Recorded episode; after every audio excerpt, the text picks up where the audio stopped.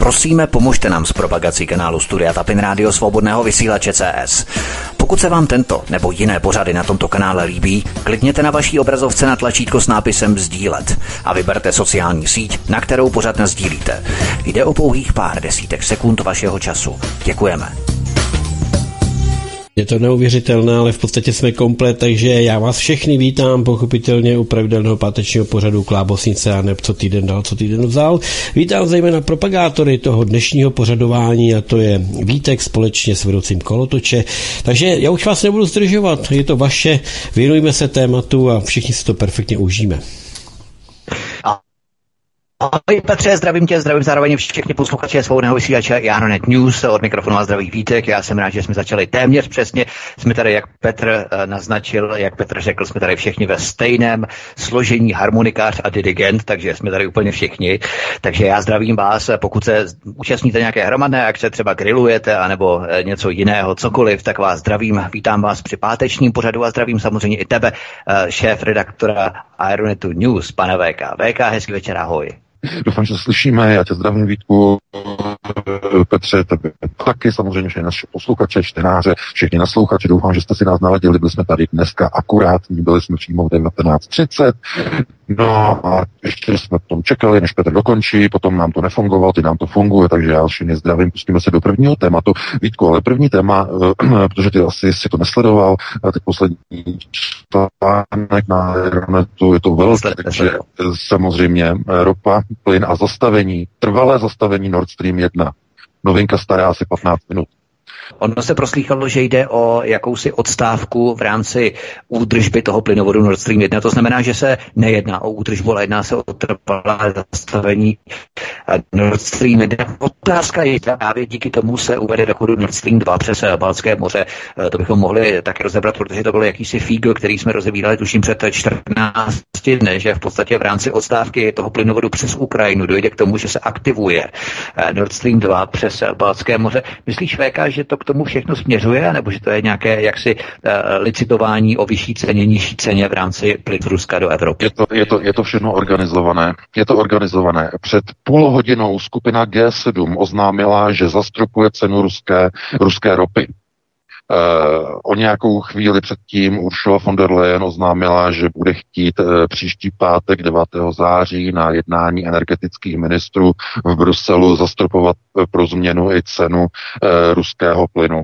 Kreml na to zareagoval tím, že oznámil, že objevil během údržby na Nord Stream 1, no samozřejmě účelovka, že jo, Eh, v odvětě, že objevil závažnou poruchu a že odstavuje provoz Nord Stream 1 na dobu neurčitou, protože závada je vážná a zabere si delší dobu, takže na dobu neurčitou je od dnešního večera Nord Stream 1 zastavený. Je to samozřejmě reakce, je to odveta proti Evropské unii, je to snaha vymoci si na Gazpromu a na Transneftu e, nižší cenu, jako, e, jako to popisuji v tom článku na Aeronetu, tam, je, tam to máte nejlépe připodobněné, jak to funguje.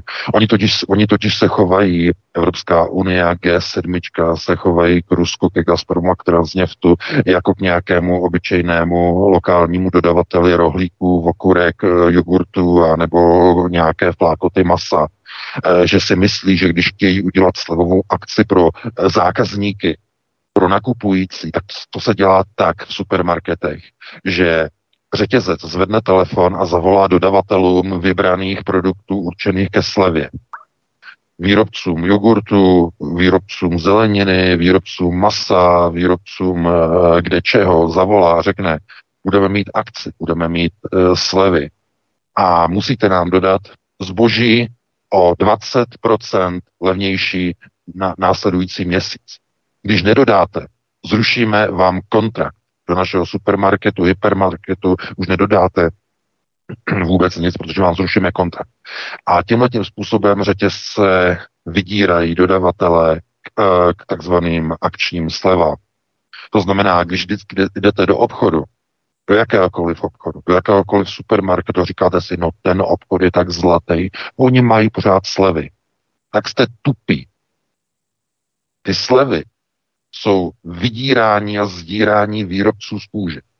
Každá kartička, kde je označeno sleva, jakákoliv, jde ze zisku výrobce. Ani jedna koruna, ani jedno euro při slevových akcích nejde z tržeb supermarket. Řetězc. Většina z vás to možná nevěděla. Takhle to funguje. A tohle to všechno oni chtějí udělat Rusku, jenže ouha. Víte, musíme si vysvětlit eh, pojmy mezi hodinkami a holínkami. Jaký je rozdíl? Protože eh, ti tupí politici, kteří, oni to možná dělají, ne, že jsou tupí, a oni to dělají samozřejmě na uh, příkaz komise 300, to je naprosto zjevné. Ursula von der Leyen dostala seřváno, že konceptuálně byla na Islandu v tom bunkru minulý týden v Reykjavíku, přišla potom celá bleda, že jo, a dostala seřváno, že prostě není příliš tvrdá od komise.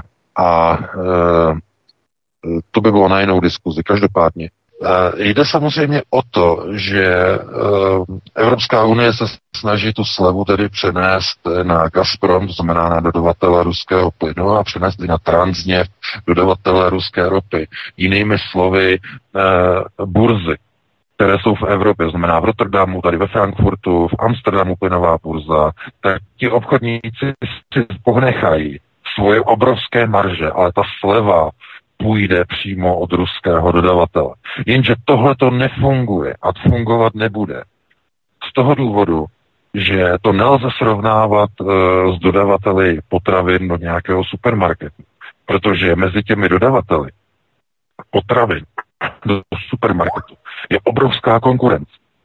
Ten dodavatel těch já nevím, těch rohlíků, nebo, ten, nebo na těch nejsou akce, ale třeba těch jogurtů a mléčných zpracovaných výrobků a akce na potravinách s vyšší přidanou hodnotou, jako je maso, já nevím, párky, nějaké salamy a tak dále, tak eh, ten dodavatel je nucen přistoupit na to vydírání ze strany toho supermarketu a jít do té slevové akce, dodat tomu supermarketu třeba ten salám za nižší cenu, než normálně, což samozřejmě ho strašně poškozuje toho výrobce.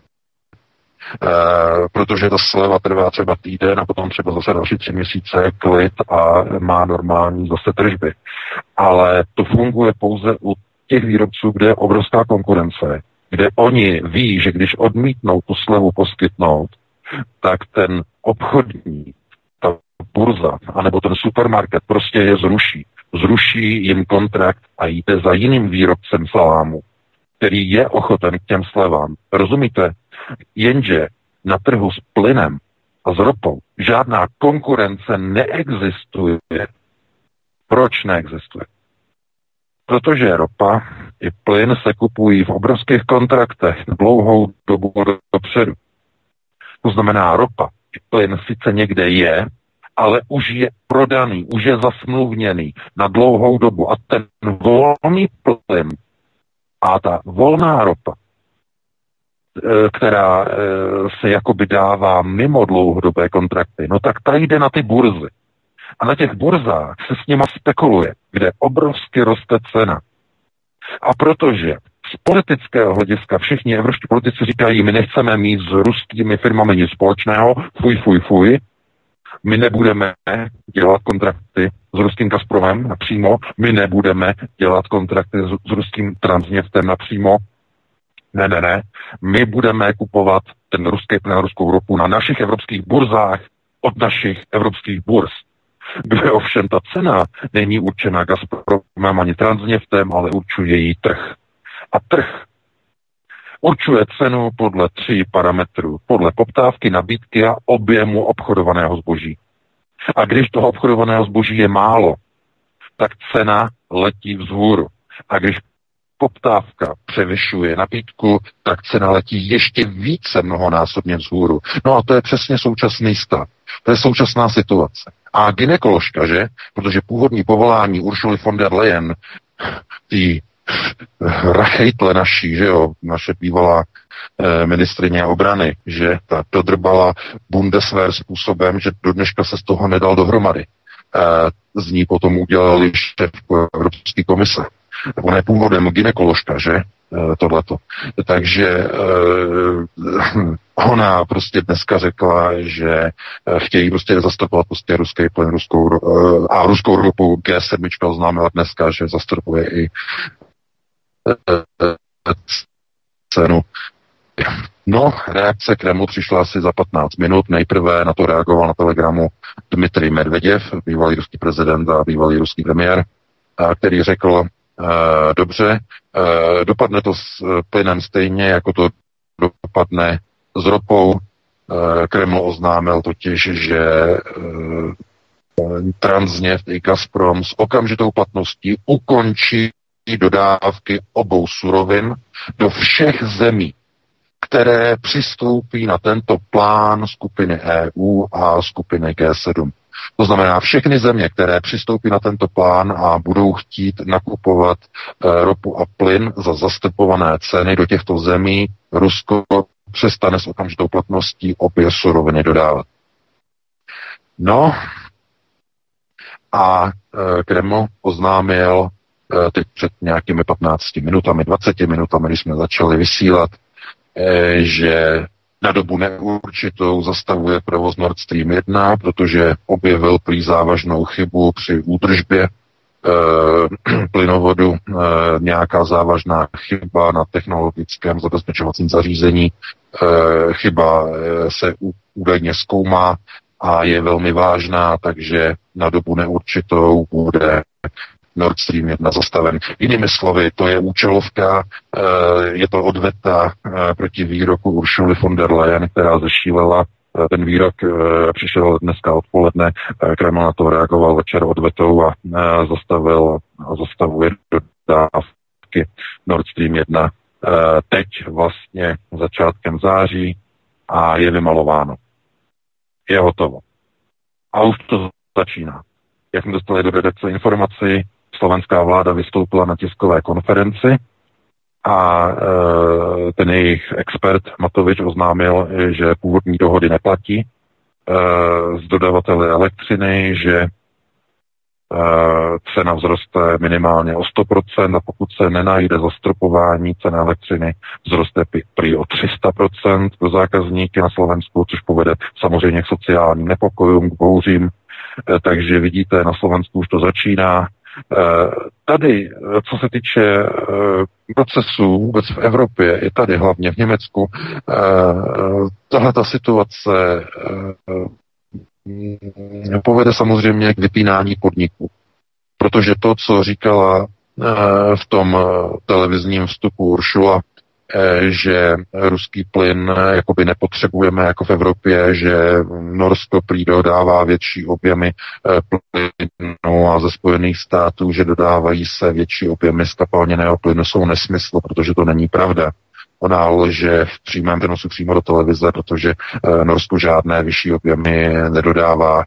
Dokonce minister energetiky Norska to před dvěma týdny popřel, že žádné jiné vyšší objemy Norsko těžit nemůže, protože z ekologických důvodů nejsou povolené těžební limity e, v pobřežních šelfech že e, jsou proti tomu místní ekologické organizace, takže žádné, žádný plyn z Norska navíc nikde není ze Spojených státu se nic navíc neváží. To znamená, eh, že tohle je zaděláno na obrovskou krizi. Co se týče plynu. A co se týče zastropování ropy, eh, to je něco neuvěřitelného, eh, protože Rusko přestane dodávat ropu, nebude dodávat zastropovanou cenu. No a to samozřejmě povede k, no, k čemu? No, k panice, no, panice. To znamená, pokud nás posloucháte a slyšíte nás, jdeme do vysílání nebo nás slyšíte přerušovaně, já vám doporučím, eh, je to opravdu velmi vážně míněné doporučení, Eh, odejděte od, naš, od eh, poslechových přijímačů, pokud máte auto, jeďte okamžitě na benzínovou pumpu, načerpejte, natankujte plnou, vezměte i kanistry, natankujte plnou, protože příští týden v pondělí nikdo neví, co bude s ropou, protože dneska rozhodnutí G7 o zastupování ropy povarek, zastavení ruských dodávek ropy, jsou tam vždycky nějaké takové ty eh, mezery, kdy rafinérie mají nějaké zásoby dopředu a je tam nějaká Eh, nějaká prodleva eh, mezi zastavením dodávek ropy a tím, než se ty zásoby vyčerpají. Každopádně na nic nečekejte.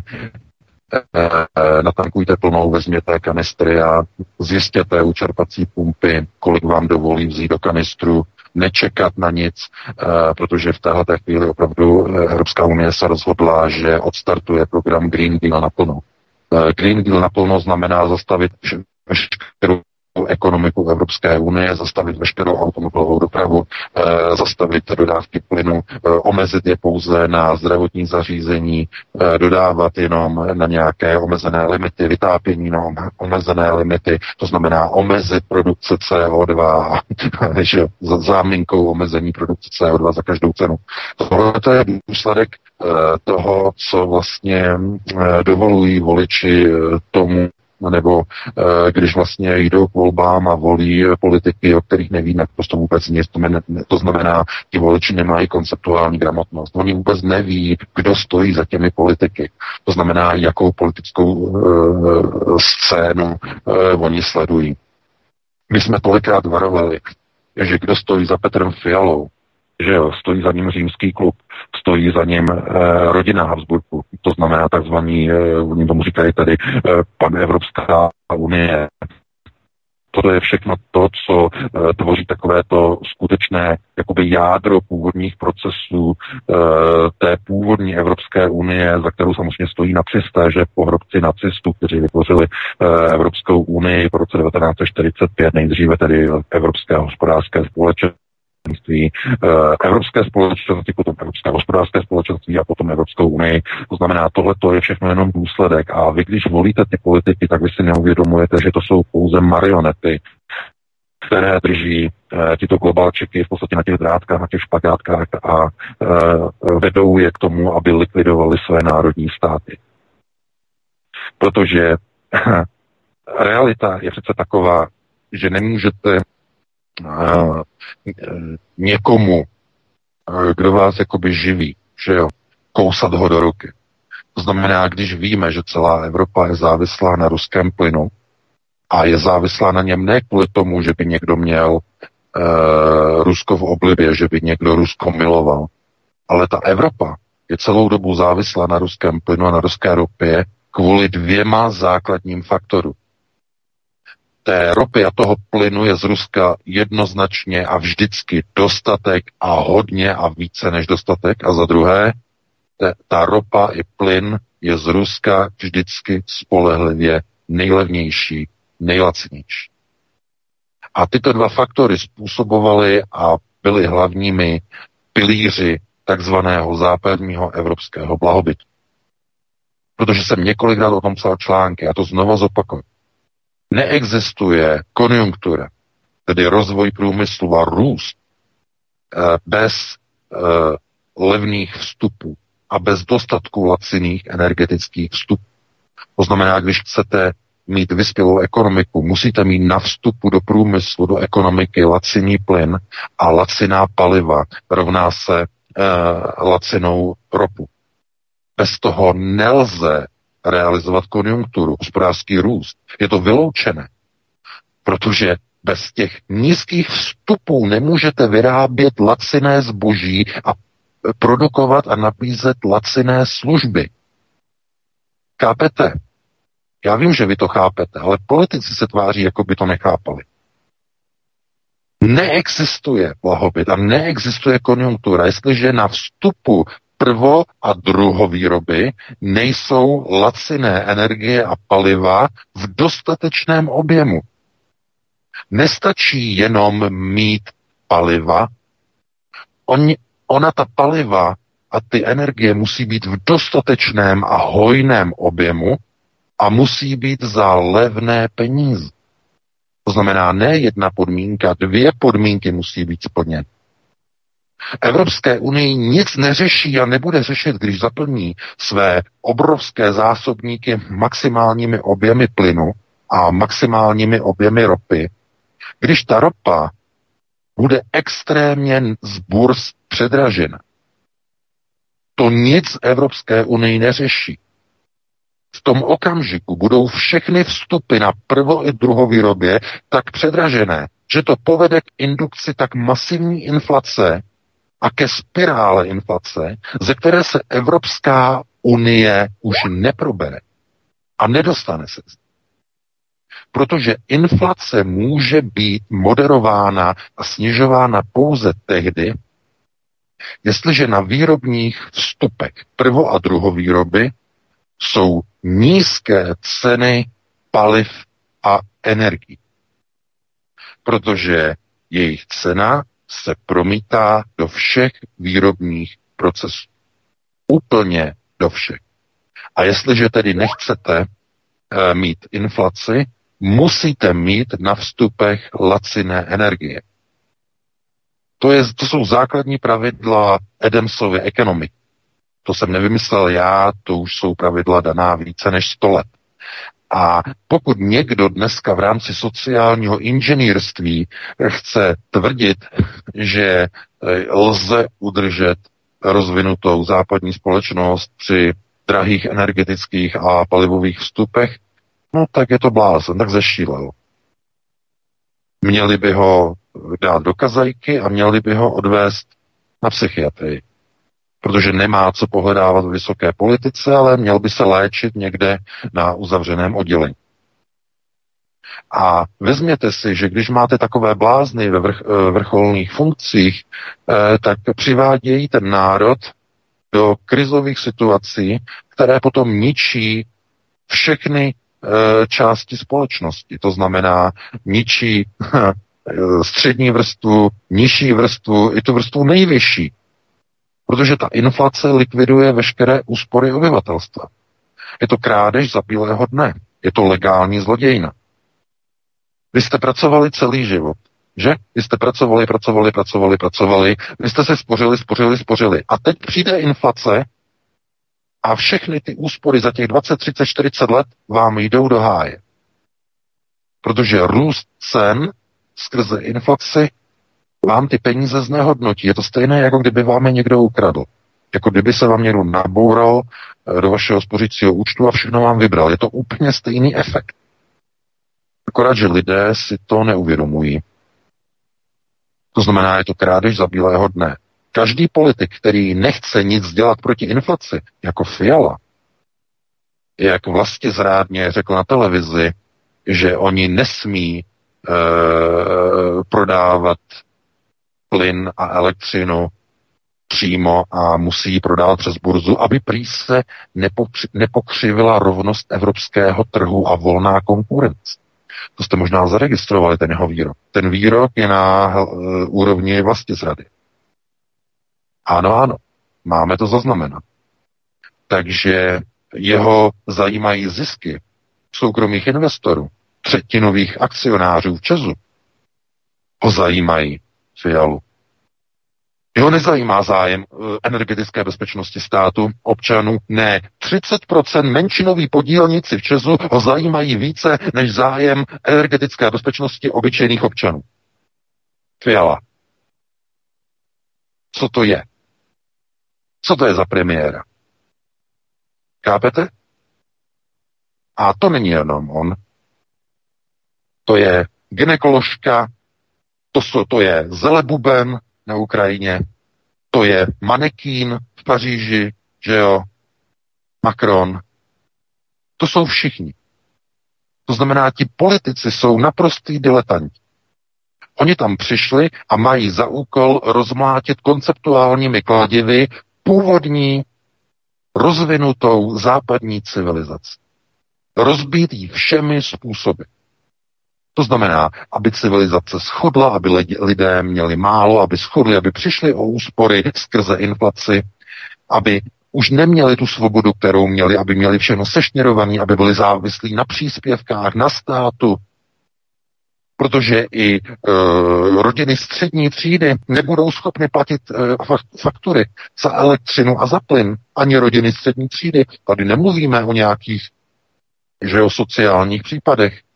Tady mluvíme o střední třídě. Nebudou schopni platit. Takže uh, co to znamená? No, že lidé se musí postarat a musí zkrátka už uh, jít jenom takzvaně vlastní stopou. A nic nečekat, udělat palivové zásoby, jezd na pumpu, uh, udělat zásoby benzínu, případně nafty, když máte diesel. Tohle to všechno. No s tím plynem je to těžší, že jo, ten si nějak do zásoby nedáte, vám to teče z trubky, že jo, to, to, to, to jako nejde nějak do zásoby si dát. Každopádně znovu, to samé jako s elektřinou, taky si elektřinou nemůžete dát prostě do, do, do tašky, že jo, na horší časy. Tohle to zkrátka jenom ukazuje, jak eh, je pro globalisty důležité vytvořit krizi a následně na té krizi oni postaví nový proces řízení, totálního ovládání. Total control. Protože pouze v době té krize lze lidi kontrolovat. Lidé nemají už sociální bezpečnost. Koncepce sociální bezpečnosti je právě rozbíjena konceptuálními kladivy těchto pohůnků. Právě teď v této chvíli. A ve chvíli, kdy i střední třída nebude mít na placení faktur za plyn a za elektřinu, co se stane? Ty rodiny natáhnou ruku ke státu. Rovná se k Evropské unii, protože stát jim nepomůže. To je, to je hlavní. Stát je od toho, aby ukázal lidem, že jim nechce pomoci. Aby občané začali nenávidět své vlády. A aby v nějaké chvíli občané začali řvát, my už nechceme národní stát, my už nechceme národní vládu, my chceme, aby nám vládla Evropská unie, evropské rozpočty, my chceme evropský důchod. Možná jste zaregistrovali, jak se mluví o evropském důchodu, kvůli tomu, že se začínají hroutit systémy národních důchodových systémů. Evropský důchod chceme, chceme evropský důchod, že to je ta nová iniciativa ve Francii. Evropský národní důchod. To znamená, jako Evropa bude platit, tedy všichni se budou jako platit prostě vzájemně prostě e, z evropských rozpočtů prostě důchody. Chápete?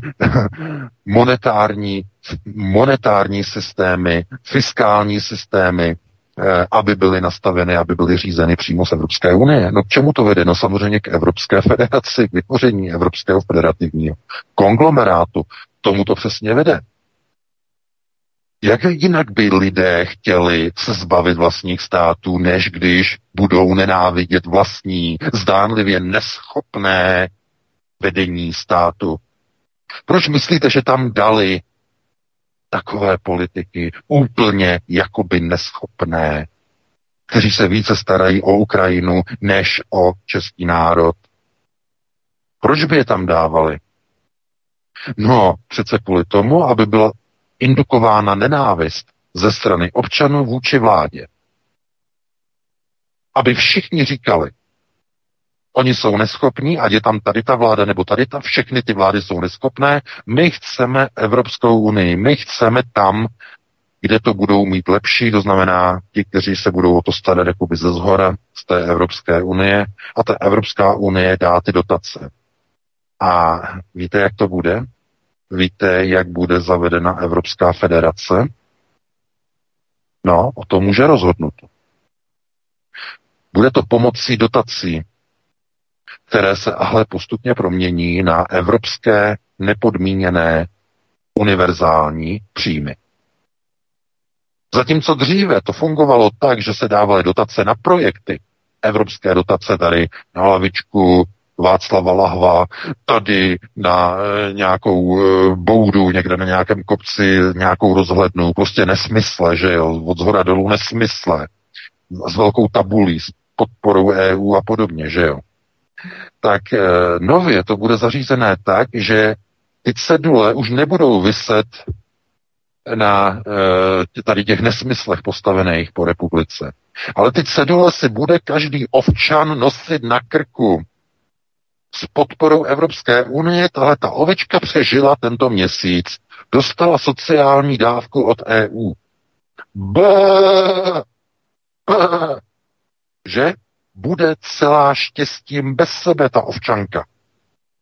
A ten ovčánek bude velebit tu Evropskou unii za systém podpory. Jak jinak byste chtěli vymyslet, aby někdo byl závislý na někom, než tak, že ho okradete a přivedete do bídy a chudoby? Tak to funguje. Když chcete někoho okrádat a e, máte systém, že jo, nastavený tak, aby to prošlo, zavedete inflaci. Ta inflace toho člověka okrade dokonale. On tedy schudne, přijde o všechno. A v tom okamžiku on natáhne ruku a vy ho můžete už ovládat. Dáte mu tu ceduli s podporou Evropské unie na krk a on od té doby je závislý na pomoci. Ale už to není pomoc státu. Je to pomoc od Evropské unie. Přesně k tomu tohle míří. Takhle je to přesně nastavené. Takže už chápete, proč musí být těmito destrukčními kroky Evropské unie zastaven import a dovoz ruské ropy a ruského plynu? Aby vznikla krize v evropských domácnostech. Aby nebyl plyn, aby nebyla ropa. Protože plyn se v Evropě většinově používá právě k výrobě elektrické energie. Doufám, že vám dochází k čemu to povede. Jestliže se z plynu, který se spaluje, ohřívá voda, která se mění na páru a pohání, že turbíny, které dostáčí generátory a vyrábí elektřinu. No, takže když není plyn, nebude ani elektřina. Proto je cena plynu a elektřiny provázaná. Ano, samozřejmě, že s výjimkou České republiky a také uh, s výjimkou východních zemí, protože bývalé socialistické státy spalovaly pro výrobu elektřiny hlavně uhlí, ale uh, v posledních 20 letech uh, celá západní Evropa předělala, přetransformovala výrobu elektřiny z uhelných elektráren na plynové, na spalování ruského plynu. Takže především teda celý západ Evropy používá pro výrobu elektřiny plyn, tak je vám jasné, k čemu to povede v celé Evropské unii.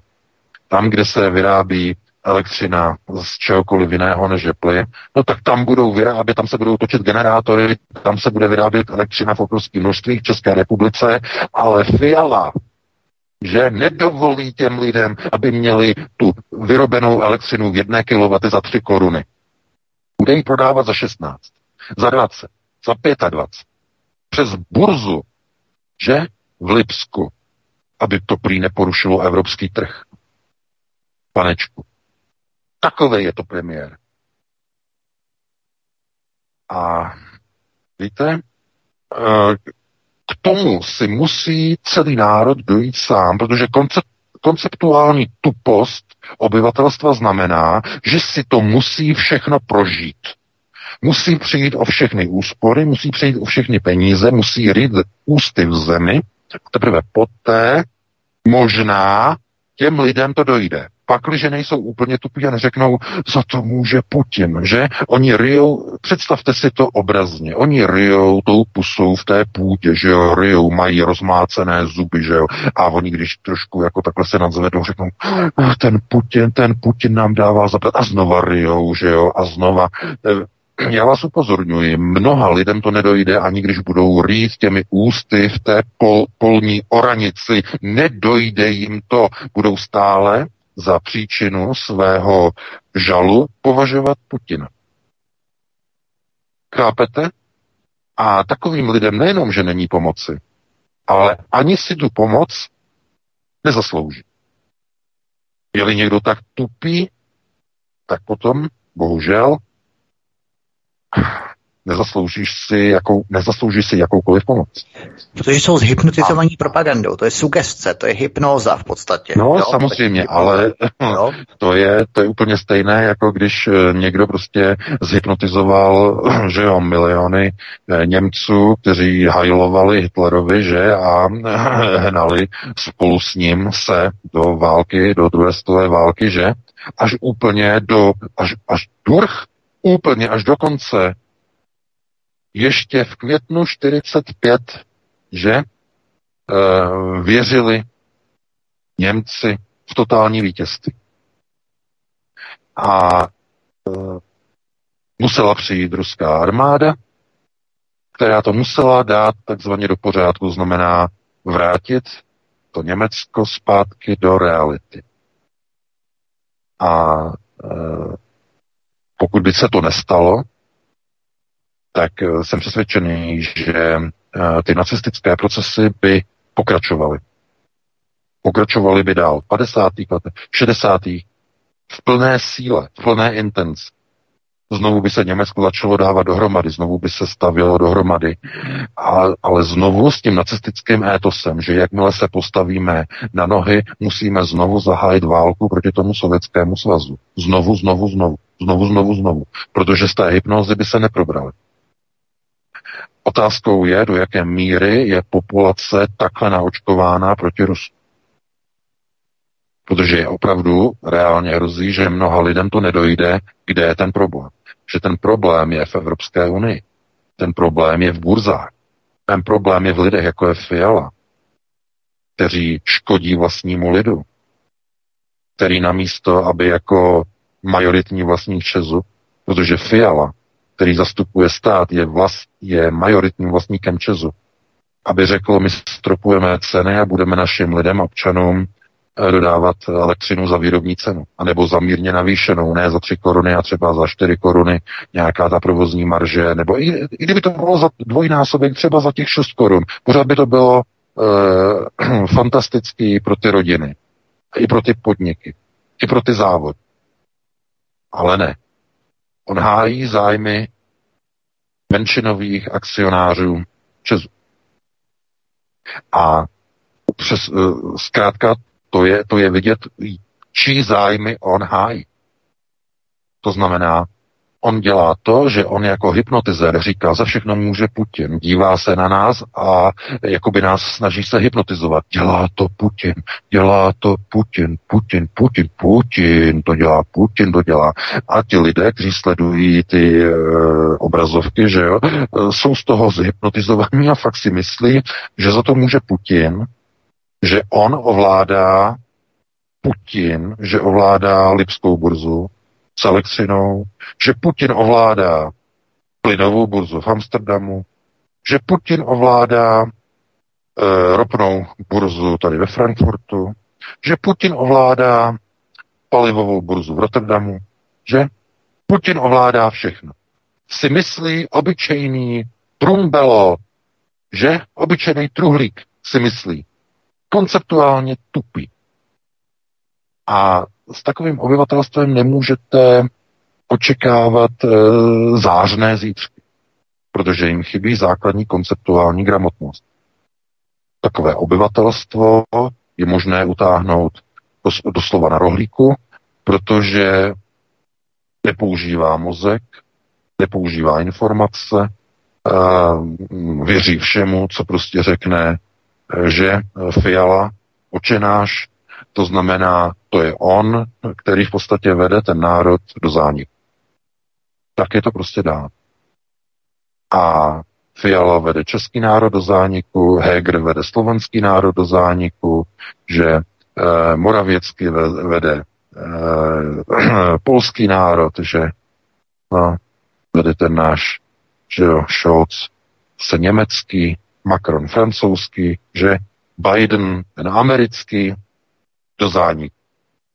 Všichni budou platit více, všichni budou mít méně, všichni budou mít vyšší inflaci. Takže co to znamená? No, koupí toho méně, protože více si nevydělají, nikdo jim nepřidá. A když jenom trošku méně než je inflace, to znamená, budou chudnout. Jestliže váš příjem roste pomalej než inflace, chudnete. No a to je potom uh, život, který je, má degresivní, sestupný charakter a pracujete takzvaně do chudoby, že o tom hm, mluvil svého času eh, Ronald Reagan, který říkal, že nejhorší je, když američtí občané pracují tvrdě, pracují dlouho, ale pracují tak, aby se vlastně propracovali do chudoby. Když jejich reálné příjmy jsou nižší a nižší a nižší a s tím, že třeba něco udělat, hm, říkal v roce 83, že o tom hovořil. No a to je přesně ono. Jestliže jsou příjmy nižší než je růst inflace, pracujete do chudoby. Více pracujete, abyste se více dostali do chudoby. Ano, to je šílené. Takže takhle s dlouhým přesahem, velkým přesahem bylo první téma Vítku. Musíme si dát nějakou kratší přestávku, jo, protože to je tak jako nutný. No a pustili bychom se do dalšího tématu.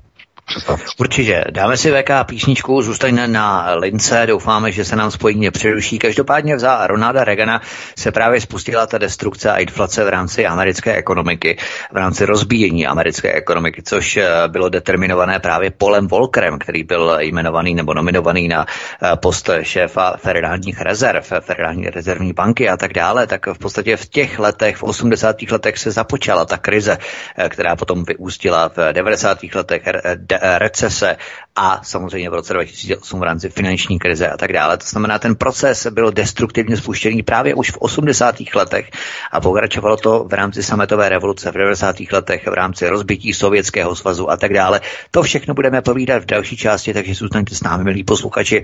Určitě o nic nepřijdete a bude to velmi zajímavé. Takže my, Petře, si dáme písničku a potom budeme pokračovat dál. Hezký večer.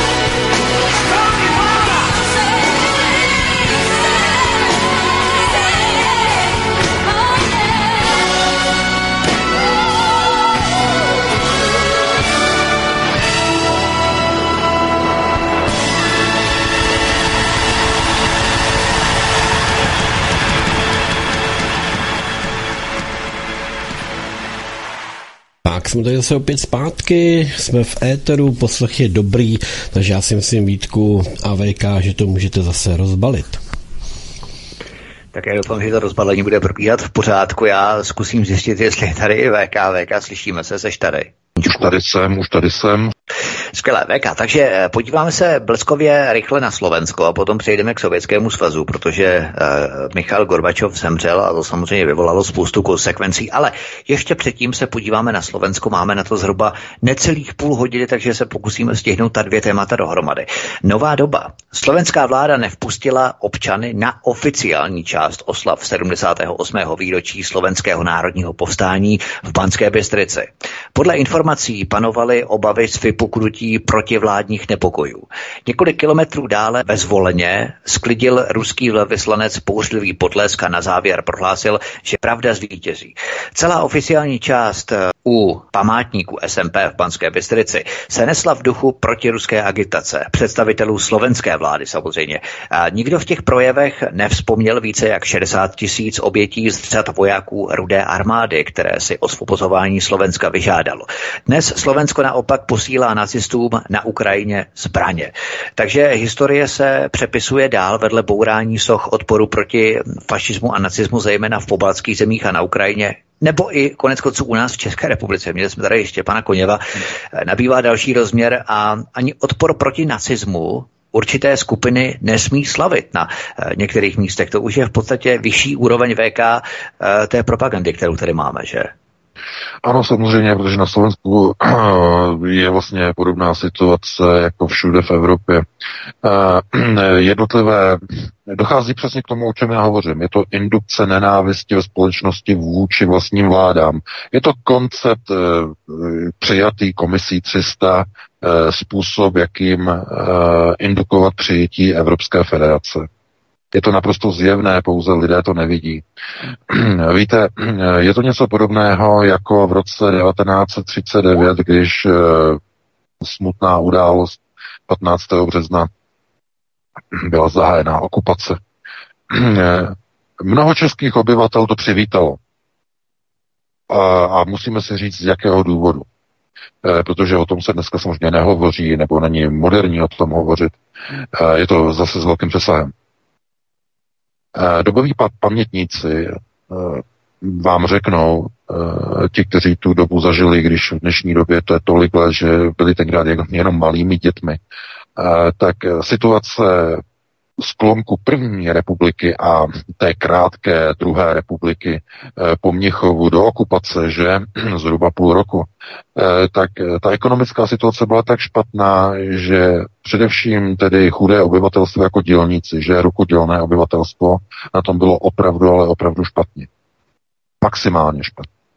A Němci, když přijeli vlastně toho 15. března, tak eh, využili ten okupační systém k tomu, eh, že garantovali některé sociální jistoty pro obyvatelstvo, především pro rukodělné, to znamená pro proletariát. Bylo to především zajištění práce, samozřejmě pro válečné úsilí jednoznačně, ale byly to i sociální programy, které předtím Benešova vláda vůbec neznala. Benešova vláda totiž byla silně pravicová, která prohlašovala o dělnicích, že je to chátra, lůza a podobně, že výroky Beneše na adresu e, zaměstnanců ČKD tehdy, že v roce 37, o dva roky předtím. E, takže e, to je, chápete, e, Mimochodem, Beneš byl velice podobný Fialovi. Tam jsou dokonce i nějaké jakoby příbuzenské e, steče mezi Benešem a Fialou. Eh, já o tom připravuju článek, ale jenom velice vzdálené. Jo? Hmm. To ty hladové pochody, že? To četné hladové pochody tehdy probíhaly a tak dále. Ano, přesně tak, hladové pochody a podobně. To znamená, eh, já, eh, když znovu chci říct, takzvaná kolaborace českého obyvatelstva během protektorátu byla indukována ze zdola tou sociální potřebnost. To je třeba dneska zdůraznit, o, čem, o tom se nemluví. A Víte, že plánem tedy té třetí říše eh, bylo tedy udělat centrální vedení. Celá Evropa pod jedním vedením. No a co je dneska Evropská unie? Celá Evropa pod jedním vedením. A jak to udělat? aby jako v tom roce 39, jako ti Češi, aby celé národy v Evropě se klaněly těm okupantům, ne německým, ale těm globalistickým v tom Bruselu. Jak to udělat? No, vytvořit hlad. Hlad, chudobu, zimu doma. Zimu ve školách.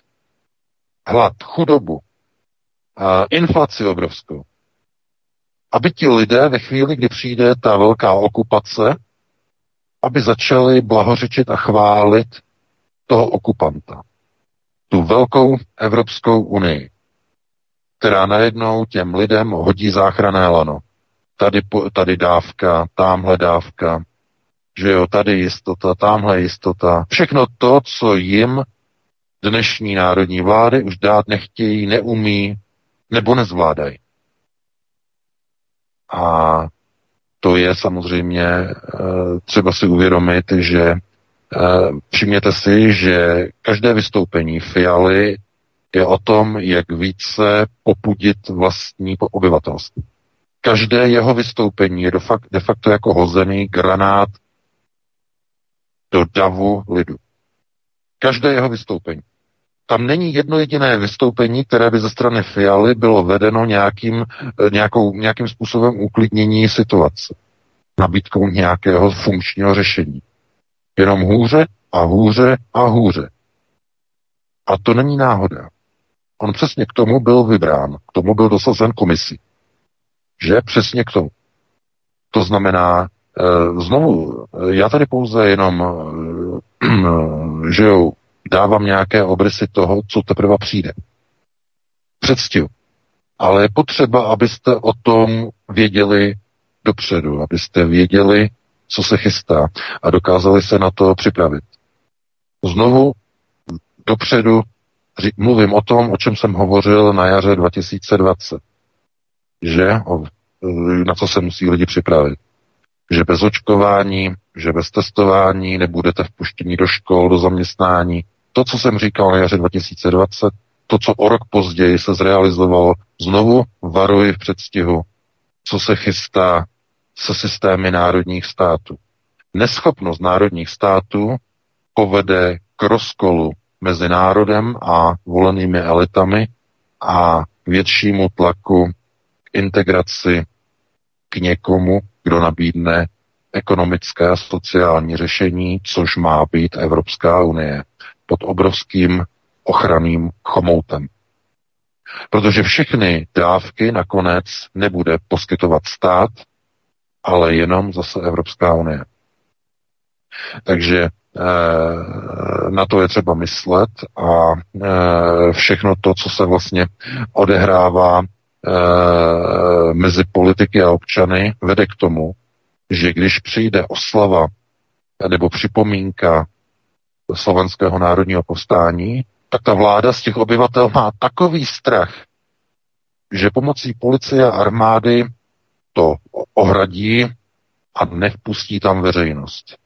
A k tomu památníku tu veřejnost pustí až ve chvíli, kdy vláda odjede v pancéřovaných limuzínách. Proč myslíte, že se to tak děje? No, protože ta vláda ví, že nemá podporu vlastního lidu. Nejenom, že nemá podporu, že ten lid ji nenávidí. Protože otázka, vy znáte nějaké dozorce ve věznici, kteří by, měli oblibu a lásku místních vězňů? Vy myslíte, že by si udělali bachaři ve věznici nějakou akci, nějaký happening a dovolili by, aby tam přišli místní vězni? Ne. Z té stejného důvodu bylo rozhodnuto, že ani v té bánské Bystrici občanům nebude dovoleno účastnit se toho aktu, kde byli jenom ti bachaři. Takhle to funguje. A spousta lidí se zhrozí a řekne si, no takhle, to, takhle daleko to přece ještě nezašlo, ne? A já říkám, jak to, že to tak daleko nezašlo? Vy jste ztratili paměť? Vy jste zapomněli, jak na podzim 2020, třeba tam na Slovensku, že zapomněli lidé, jak jim tehdejší premiér Igor Strnavy, že rval špejle do nosu jako první na světě, jako globalistická laboratoř, plošné testování v první zemi na světě, kde se testovalo plošně, bylo na Slovensku. Vy jste zapomněli. Vy jste zapomněli, jak vaši politici, a nejenom vaši, naši, že jak zakazovali dětem chodit do škol bez špejlí, zaměstnancům bez špejlí do zaměstnání, lidem bez vakcíny, nemáš vakcínku, nesmíš do práce. Takže vy si na to vzpamatujete. Tohle to všechno oni dělali lidem. A myslíte si, že oni se teď změnili? Že oni už nemají tu roli dozorců a drábů se špejlemi a s vakcínkami? Ne, z nich jsou ještě horší drábové. Oni se totiž během covidové pandemie ujistili, že lidé si to nechají dělat. Jsou z nich ještě větší svině, než byly před dvěma roky. To si musíte uvědomit. Ještě větší. Teď už se rozhodli, že vám seberou z bankovních účtů všechny peníze. Inflací vám je zlikvidují. To si před dvěma lety ještě nedovolili. Teď už ano. A to, že budete, že vám polezou do baráku a budou vám měřit teplotu. Paní, vytopíte o dva stupně víc, než byste měla, máte pokutu 200 tisíc. A kdo tam pozve ty kontrolory s tím teploměrem? No, jak to říkala šéfka toho českého úřadu, jedině tehdy, kdyby to bylo na udání. A bože, co pak v Česku nejsou udavači? Sousedka, že jo, dá ruku na zeď a řekne, Ježíš, ta zeď od sousedky je tak teplá, ona tam topí, ona tam tolik haj, hajcuje. Hned zvedne telefon a volá na energetický úřad a má tam lítačku. Ano, takhle přesně to bude fungovat. Myslíte si, že ne? Že přeháním?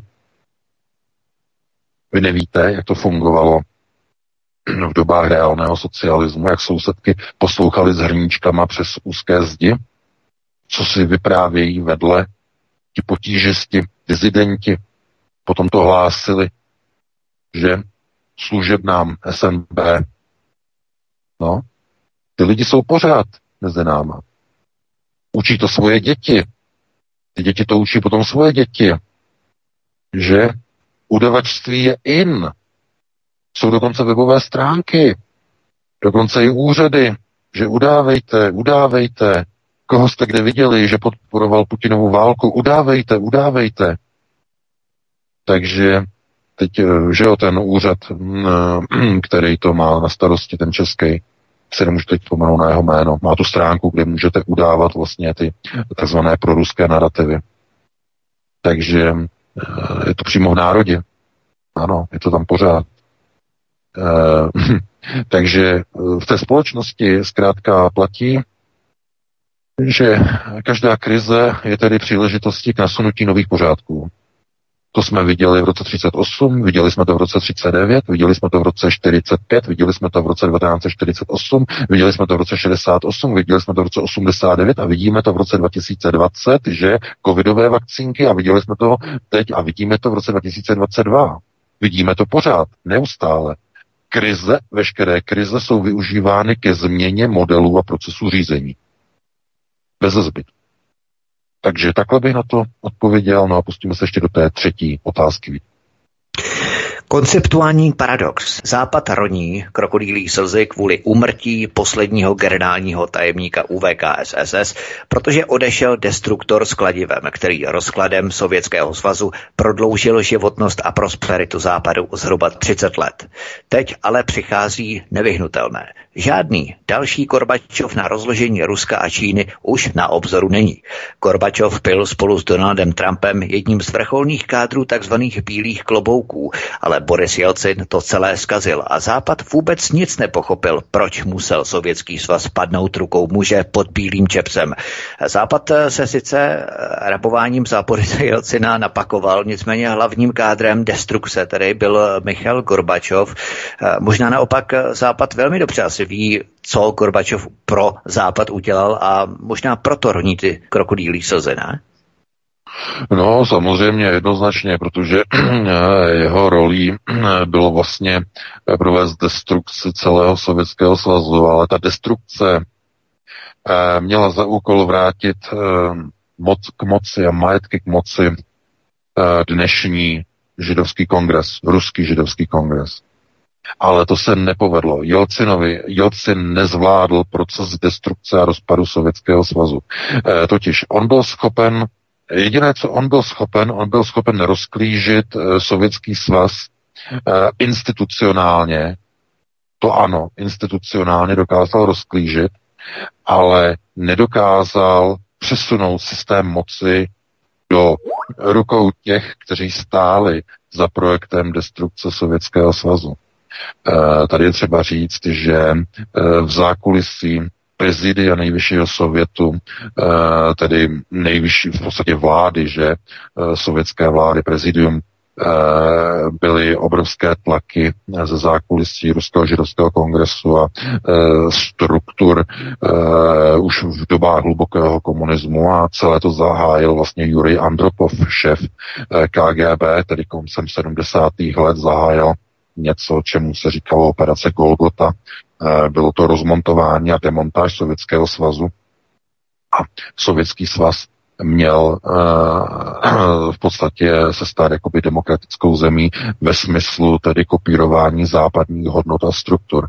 Ale uh, ten proces uh, byl nastavený tak, že kontrolu nad těmito destrukčními procesy měl mít Londýn. Britové. Proto Gorbačov, když se setkával dvakrát po sobě v Reykjavíku a v Ženevě v 80. letech Eh, s eh, Ronaldem Reaganem, že nejdřív summit v Reykjavíku, potom v Ženevě, tak oni v podstatě byli mezi sebou dohodnutí a to všechno se tehdy dohadovalo před, přes Londýn, přes londýnské komplexy, KGB v tom byla zapojená, že to znamená všechno tohle to bylo tedy strukturálně nastaveno tak, aby Gorbačov, který byl tedy Eh, ve funkci toho, kdo měl se snažit v uvozovkách o přestavbu a pěrestrojku eh, Sovětského svazu, aby dovedl tu zemi do situace, že nejdříve se vojenský sovětský svaz stáhne ze střední Evropy, stáhne své zbraně, stáhne fyzicky své vojáky a teprve, když budou staženi, tak v tom okamžiku vydal Gorbačov eh, příkaz k rozbourání Sovětského svazu. Všimněte si, Gorbačov eh, nedal povel k, roz, eh, k rozklížení Sovětského svazu do chvíle, dokud ještě zůstávaly sovětské jednotky v Evropě. Tak to byl samozřejmě příkaz KGB, protože to by bylo vysoce nebezpečné. Pokud by se rozboural Sovětský svaz a sovětské jednotky by zůstaly uh, ještě v Evropě, mohlo by dojít, uh, no, k věcem, že by vlastně v podstatě část té sovětské armády nesouhlasila s pučem, s převratem a uvnitř Evropy by zůstalo obrovské mohutné jaderné sovětské těleso, které by bylo v opozici vůči Kremlu nově ustanoveného Kremlu, to by bylo vysoce nebezpečné, to by mohlo přerůst do jaderné války mezi dvěma křídly Sovětského svazu. To znamená, nejdřív bylo třeba Eh, i za pomoci samozřejmě kocábníka, že včera eh, přesunout eh, a odsunout sovětské sovětská vojska zpátky do Sovětského svazu. A teprve poté, teprve poté byl Gorbačov dostal povel a dostal souhlas, že může ukončit Sovětský svaz koncem roku 91. To znamená, tam přesně takhle to bylo nastavené. A všimněte si, že Eh, jakmile on tedy odešel od funkce, tak byl nahrazen eh, zvláštní postavičkou. Bláznem, trochu magorem a velmi závislým alkoholikem na tvrdých destilátech Jelcina. On vypil 6 litrů vodky denně. Možná jste nevěděli. 6 litrů vodky denně vypil Jelcin. To znamená, on byl chemická chodící laboratoř na čisté destiláty. V podstatě jenom na jeden typ, na vodku.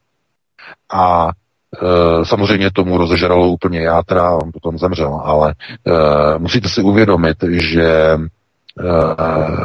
jeho úkolem bylo to, na co Gorbačov už neměl žaludek, co nebyl schopen provést. Musíte si uvědomit. Gorbačov byl komunista. Byl komunista a zůstal komunistou i po roce 91, i když se to nepřiznával.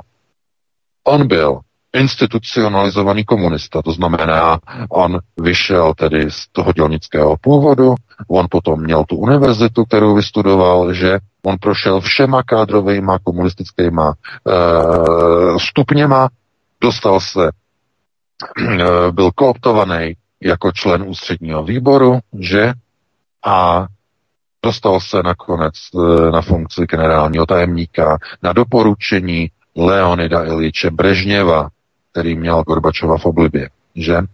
Jenže aha, tam byl potom problém, Uh, prezidium v nejvyššího sovětu nechtělo Gorbačova, protože byl příliš spojený s Brežněvem, takže místo něho dosadili právě zmíněného Andropova, ten ale zemřel po roce a něco. E, po něm byl dosazen Černěnko, ten také po roce zemřel a teprve potom, když už nikdo další nebyl, tak už to museli dát Gorbačovu. Teprve poté. Oni ho nechtěli dát. A důvod, proč ho nechtěli dát, z jakého důvodu? No, protože on byl příliš blízce upjatý s politikou Brežněvovy doktríny onoho mm, e, systému Eh, který bychom přirovnali jako, jako husa, husákův socialismus. Pokud se ptáte, odkud to vzniklo, husákův socialismus, no tak to je doktrína Brežněva. Proto Rusové, když vlastně dneska se jich ptáte a Rusů se ptáte, kdy vám bylo nejlíp eh, v dobách Sovětského svazu, kdy vám bylo nejlíp, kdy vám bylo nejhůř, tak vám vždycky řeknou, nejlíp bylo za Brežněva. A kdy nejhůř? No, nejhůř bylo samozřejmě uh, už po rozpadu, říkají za Jelcina.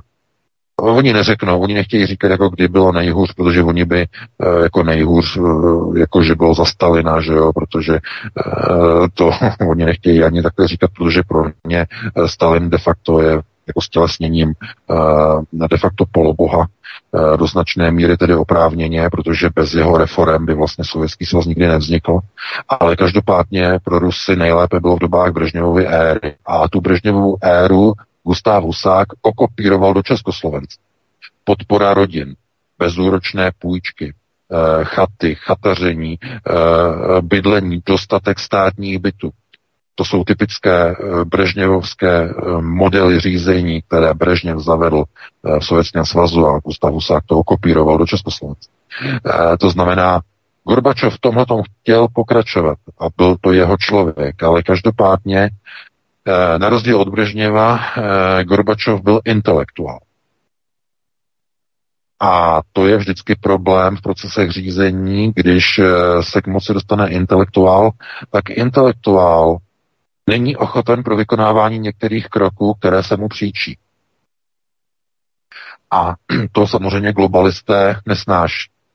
Oni potřebují někoho, kdo je všeho schopný. A k tomu nepotřebujete intelektuála. Ano, může to být intelektuál, ale bez charakterového úkotvy. To znamená ochotný naprosto pro všeho, pro všechno. E, k té největší špatnosti proti vlastnímu lidu. I k té největší špatnosti. A k tomuto Gorbačov ochoten nebyl. Proto skončil. A dali tam onoho závislého alkoholika, dali tam Brežněv. A ten chlastal a chlastal a nechával uh, cel, celé Rusko, nechával rozkrádat. Tedy oni tomu říkali privatizace. Jelcina, ne Brežněva, Jelcina. Zase. Jelcina, samozřejmě, Jelcina, Jasně. pardon. Dali tam prostě alkoholika Jelcina a Eh, nechali ho v podstatě, aby priva- nechal privatizovat vlastně e, celou zemi a on jezdil, on jezdil po světě, že jo, jako, jako Václav Lahev, že jo, ten taky jezdil všude po světě, že jo, vašíku sem, vašíku tam, hladil jeho po hlavě, že jo, George Walker Bush, mladší, že jo, takhle po hlavě ho hladil, prostě jako hodného psíčka, to bylo trochu nedůstojné, ale Zkrátka toho samé dělali s Jelcinem. Vozili ho po západě jako atrakci, Jelcin se opíjel a Rusko, Rusko bylo za bílého dne rozkrádáno, privatizováno. Přesně tak, jak bylo již v roce 1917 dopředu připraveno v Londýně, když poslali jistého Vladimira Uljanova, později známého Lenina, do Sovětského svazu, eh, tedy tehdy ještě do carského Ruska, aby provedl e, svržení cara. Že? Měl tedy rozbourat eh, carské Rusko a po rozbourání měla proběhnout privatizace a už v roce 1917 a následně 1918 celé Rusko se mělo dostat do rukou západních investorů v okolí Rothschildových bank. Tak to bylo určeno. A ono to nedopadlo. Protože Lenin se vzbouřil k naprostému šoku Londýna. E, vynesl dekret, že neuvěřitelný dekret, dekret tehdy v Rusku, dekret o půdě, rozdal obyčejným Rusům půdu. Obrovské plochy půdy, že pak se ukázalo, že to nefunguje a museli se zavést kolchozy a sovchozy, protože se ukázalo, že ty lidi na tom nedokážou sami pracovat na těch obrovských pozemcích, ale to byl šok pro Londýn. Jak je možné, že si Uljanov dovolil rozdávat půdu, která měla patřit Londýnu, když Rothschild zafinancoval celou bolševickou revoluci? Co si to on dovoluje? No a tak se ho zřejmě zbavili. Zlikvidovali ho, protože jeho smrt v roce 1924 byla velice podezřelá. Údajně to bylo na pohlavní nemoc, ale eh, do dneška jsou ty papíry okolo Lenina utajeny. Do dneška. To znamená, jaká byla skutečná příčina jeho smrti, nikdo neví. Byl otráven nebo něco podobného. No jenže místo něho se tam dostal samozřejmě Stalin. Poměrně tvrdě. Místo něho, místo Lenina, měl se ujat u, nebo ujmout moci, to jistě víte, uh, Leiba Bronstein, že? To znamená uh, Trocký. Ale Stalin ho odhalil, že pracuje pro Londýn, že za, že za úkolem uh, Trockého není vytvoření dělnické republiky, tedy tehdy Sovětského svazu, že jako souručenství dělnických národů, ale že ve skutečnosti má rozvrátit celé Rusko a má ho privatizovat a za laciný peníz prodat do Londýna. Tomu se říkal plán trockistů. Okrást a rozkrást Rusko. Takže uh, Stalin odhalil Lejbu, ten musel, nejdřív byl vykázaný, že on na Kavkaz, eh, od, od tam teď potom se přesunul do Ameriky, respektive do Mexika, nakonec ho Stalin nechal oddělat, že? Mexico City. No. Ale chápete? To znamená, že tahle nastavení jsou daná Oni se dívají na to Rusko stále úplně stejným metrem, jako v tom roce 1917. To znamená, to Rusko má být rozparcelováno a má být prodáno za laciné peníze, převedeny majetky směrem na západ. Nic se nezměnilo od té doby. Vůbec nic. Je to pořád stejné, pouze jsou jiná jména, jiní politici jsou ve funkci, jinak se změnily hranice státu v Evropě, ale jinak je pořád všechno stejné. Všechno je to drang nach Osten. Úplně pořád je to jedno a to tež. A v téhle chvíli když my se vlastně díváme na to, kdo byl jakoby tím hlavním strujcem toho, tak samozřejmě eh, to byl Michal Gorbačov. Ale pozor, byla by chyba si to myslet, že to bylo míněno tak, že on to rozbije a e, přijdou k tomu západní bratři a Londýn si to celé rozebere a američané se to rozeberou. Ne, ne, ne, ne, ne, to by bylo příliš, naiv, příliš obrovsky mohutně naivistické. A to z toho důvodu, že Eh, všich, to kádrové zabezpečení. Vůbec všichni ti lidé, kteří se potom pohybovali okolo, uh, okolo Gorbačova, celou tu dobu od jeho introdukce až po jeho rezignaci, uh, tak to všechno byli lidé, kteří se už tehdy etablovali z řad ruského židovského kongresu. Už tehdy. A e, není žádným překvapením, že e, když došlo tedy k tomu rozvratu e, v roce 91, tak najednou se objevil někde od někud prostě nějaký, nějaký Jelcen, který najednou měl podporu Spojených států, najednou měl podporu Londýna. A ruský židovský kongres, než se rozkoukal, než se rozmátořil, že, co a jak, tak najednou Jelcin držel moc a ruský židovský kongres byl odstavený na vedlejší kolej. To znamená, Dům Sion od toho roku 91 do roku 99 plundroval Rusko. Přesně to, co mělo být realizováno už v roce 1917. No a došlo samozřejmě k tomu, že Ruský židovský kongres věděl, že aby získal kontrolu nad Ruskem, musí udělat nějaké kroky. A ty kroky jistě víte, jaké to byly. Bylo to navázání přátelství a e, svazku Ruského židovského kongresu, mohutné navázání s Izraelem.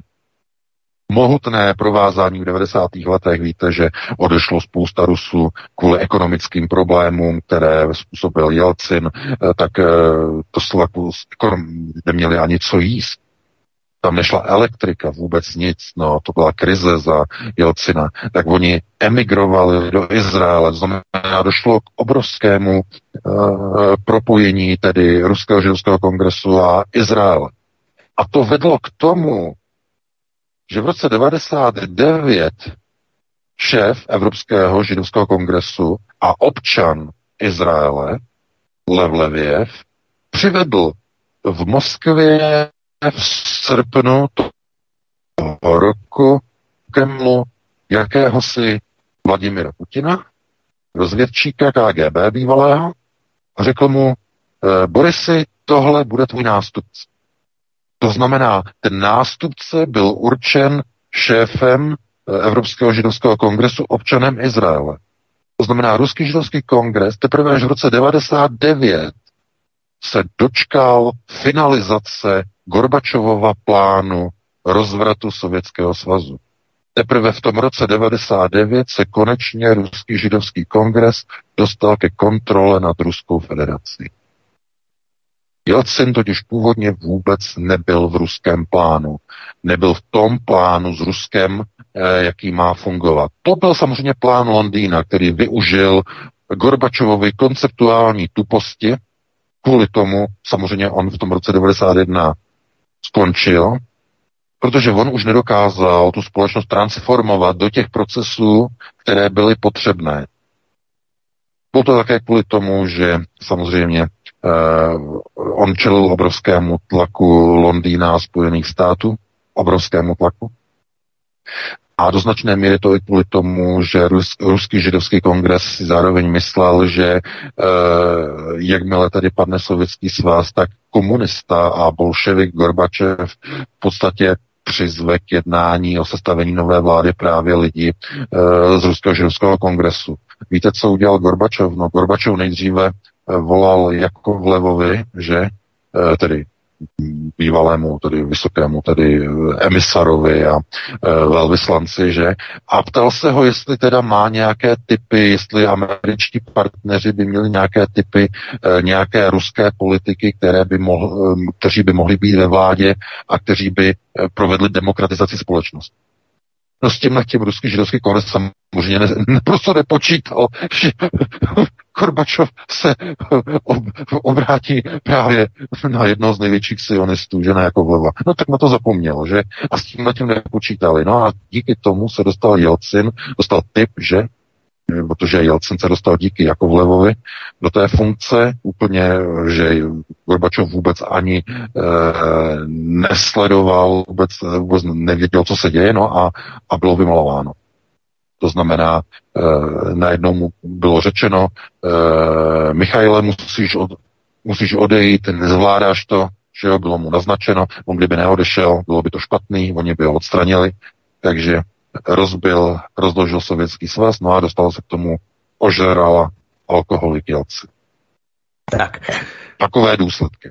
Takže e, máme 21.07, jsme to přetáhli, že jo, dáme si nějakou jednu písničku a pustíme se hned do telefonických dotazů, tam už už těch vysí na těch telefonech, čekají celý nedočkavý. Určitě já doufám, že nás, eh, milí posluchači, budete dostatečně dobře slyšet natolik, abyste eh, aktivovali vaše mobilní telefony a směrovali vaše otázky nám v rámci telefonního čísla, které vám Petr samozřejmě sdělí po eh, písničkách, které si právě teď zahrajeme. Já myslím, že by posluchače zajímalo i třeba řada amerických poradců, kteří právě figurovali při prezidentských volbách a prezidentských kampaních Borise Jelcina po roce 1992, kteří měli blízko právě k Billu Clintonovi a tak dále. To jsou velmi zajímavé informace, ale to tady nebudeme teď rozebírat. My si zahrajeme písničku a potom budeme pokračovat ve třetí poslední hodině. Doufáme, že nepřerušované a uh, hodině, ve které budete uh, pokládat vaše otázky nám, milí posluchači. Takže těšíme se na vás, hezký večer, pohodový poslech. Prosíme, pomožte nám s propagací kanálu Studia Tapin Rádio Svobodného vysílače CS. Pokud se vám tento nebo jiné pořady na tomto kanále líbí, klikněte na vaší obrazovce na tlačítko s nápisem Sdílet a vyberte sociální síť, na kterou pořád sdílíte. Jde o pouhých pár desítek sekund vašeho času. Děkujeme.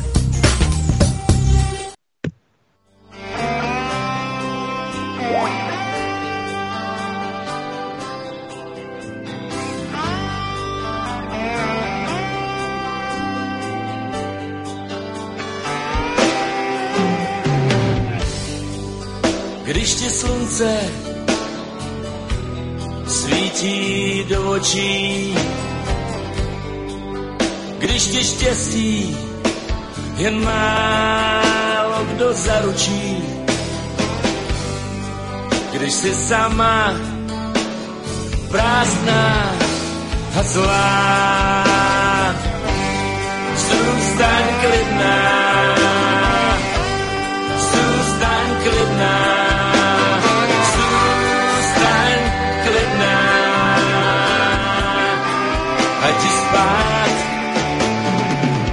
Tě mám docela rád.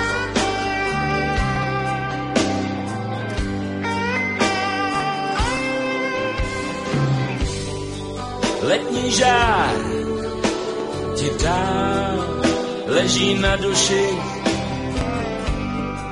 Kapky deště jsou víc, než mi přísluší. To, co jsi mi dala, je všechno, co mám a tak zůstaň klidná, zůstaň klidná, zůstaň klidná, a ti spát, já tě mám docela rád.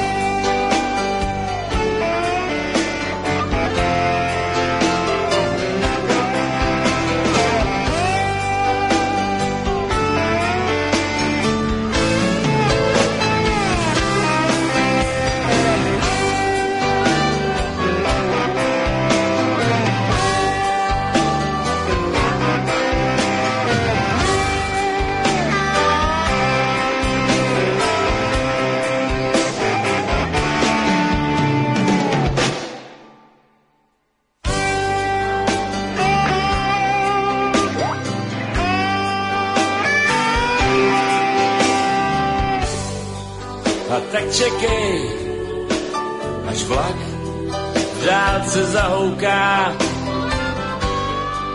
Ve snu se lekej, že vítr už nefouká, že nejsi královna krásy, vy nejlíp já sám a tak zůstaň klidná, zůstaň klidná.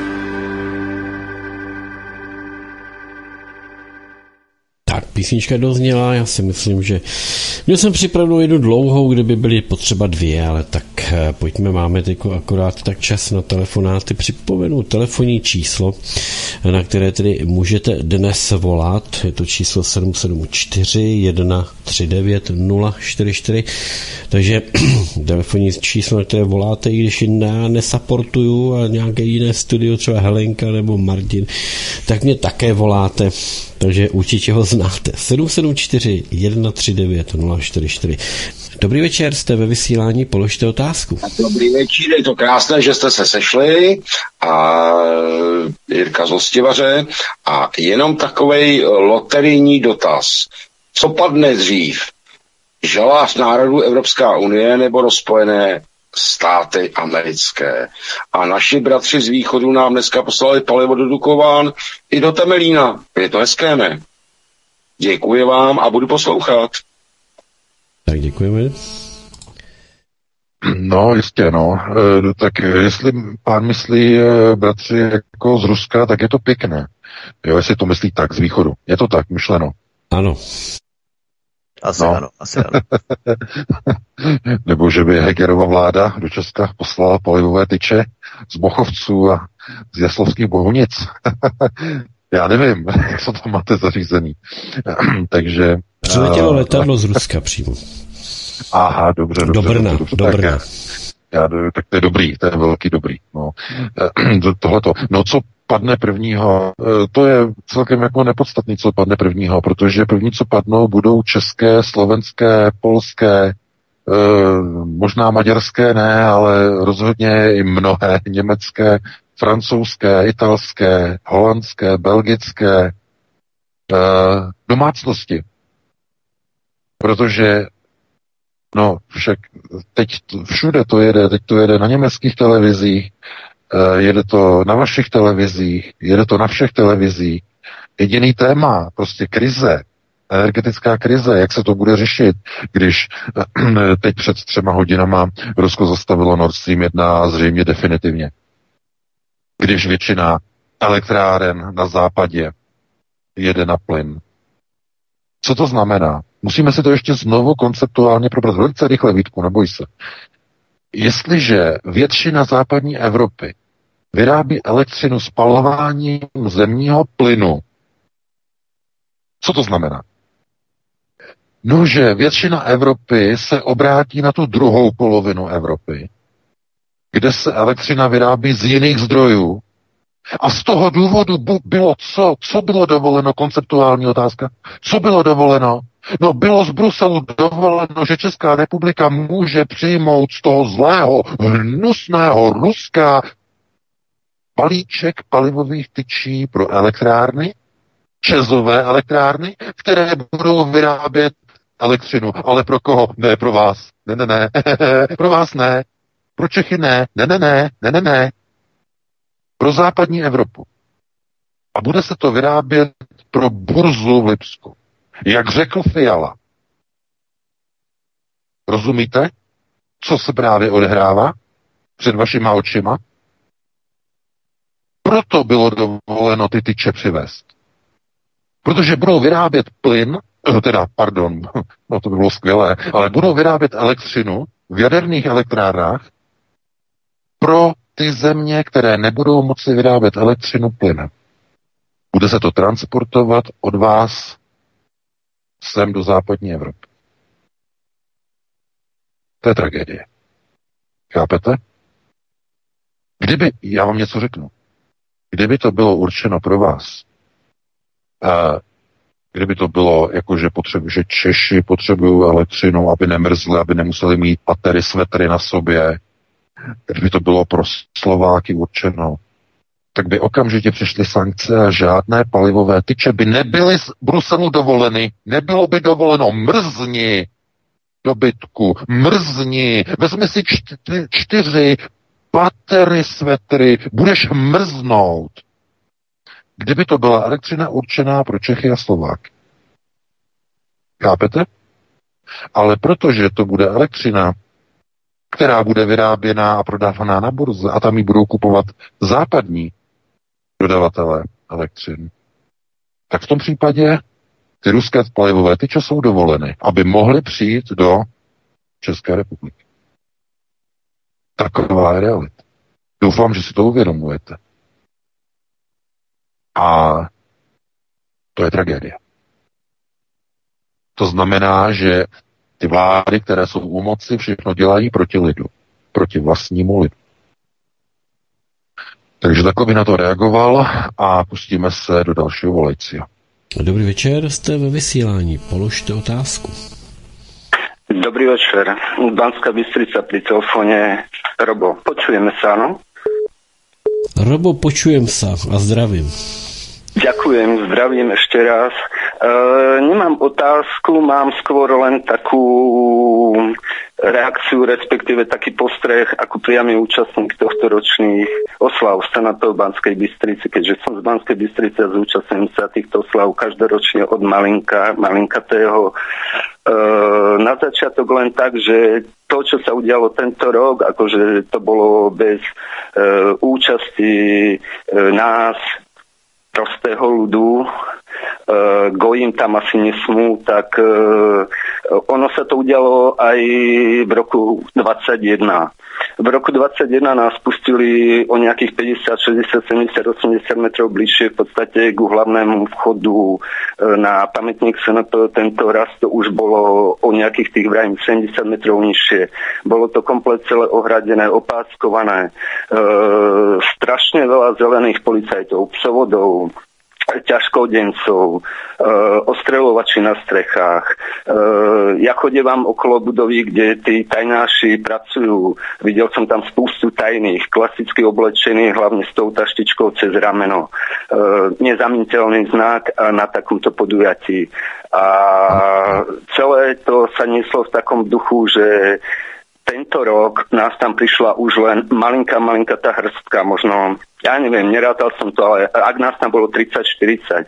Minulý rok možno pod 100, možno cez 100 a bolo to až tak trošku, že malinko tak e, e, viacej zorganizované z našej strany, ale bolo to neorganizované, ale vyzeralo to ako, že viacej zorganizované, ale bolo to z našej strany aj ozvučené a takisto sme si uctili aj pamiatku keď nás tam pustili. No okrem iného, keď som tam prišiel len s jedným takým známym aktivistom som sa dal do reči, hneď boli pri nás treja policajti zelení, tak sme s nimi dali takú reč.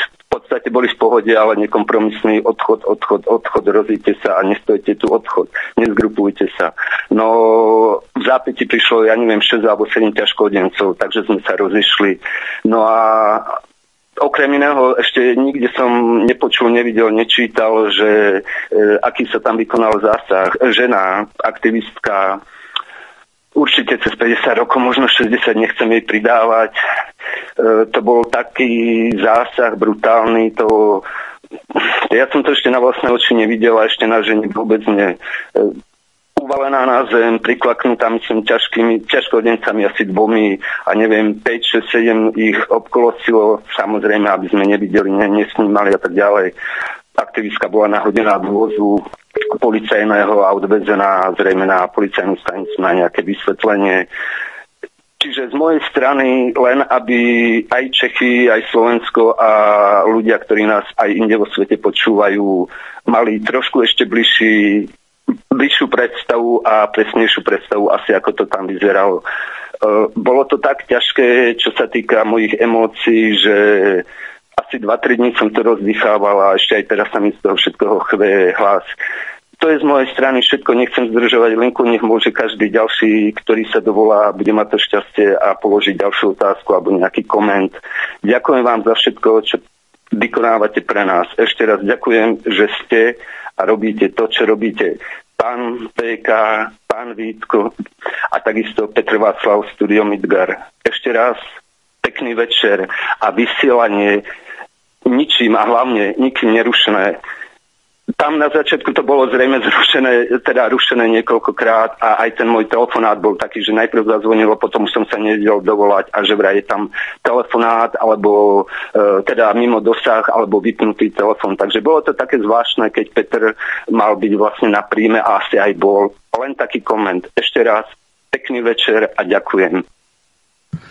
Taky děkujeme, mějte se moc hezky, držte se a já myslím, že eh, VK nic nepřinese otřesnější svědectví než je vlastní zkušenost a tohle je neskutečné opravdu. Já jsem rád, že posluchač zavolal a je to naprosto šílené, co se děje tady u nás eh, v Československu.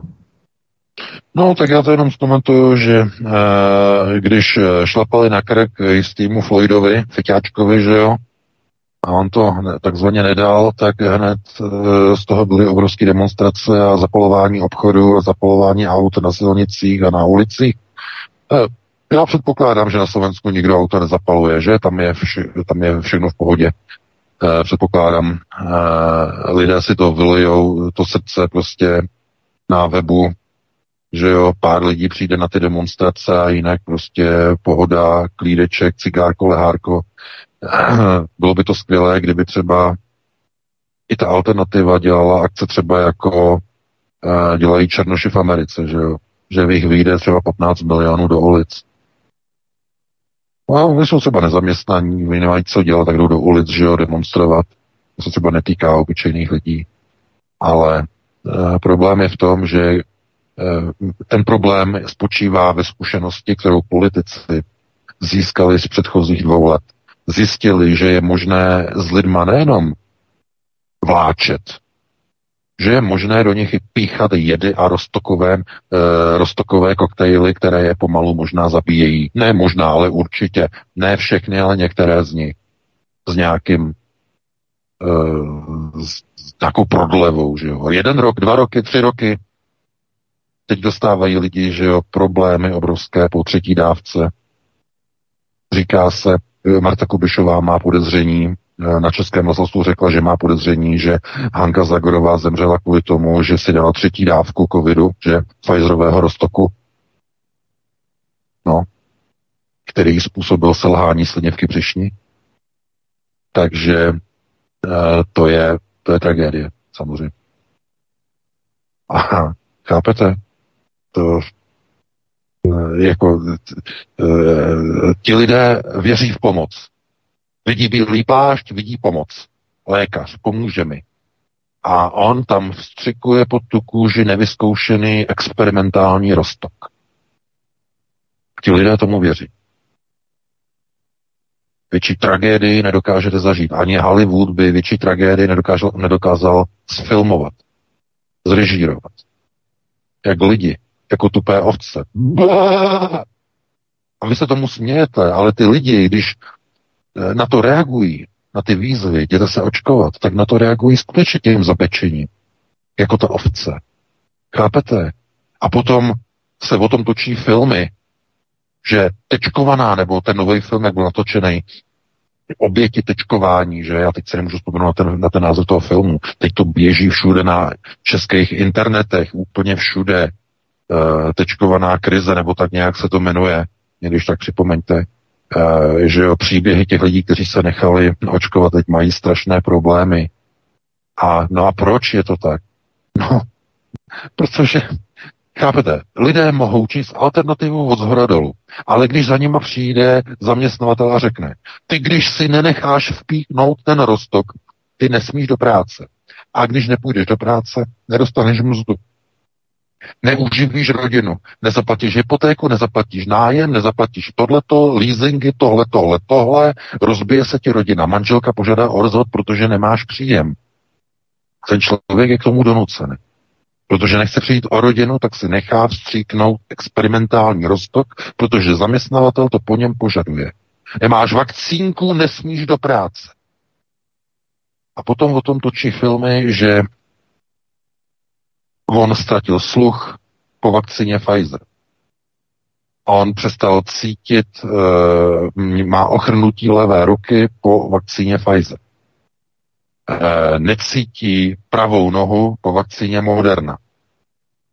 E, má problémy selhávání ledvin, chodí na dialýzy po vakcíně Pfizer.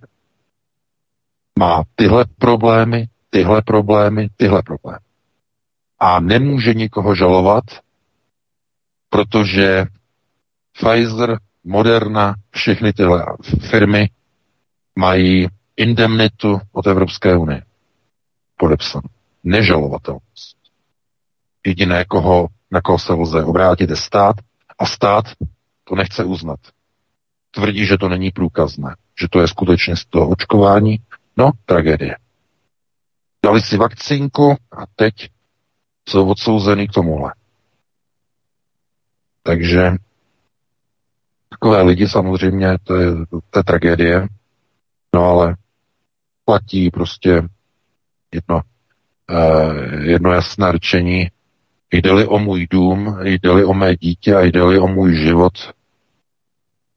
musím vždycky stát za tím, co je správné.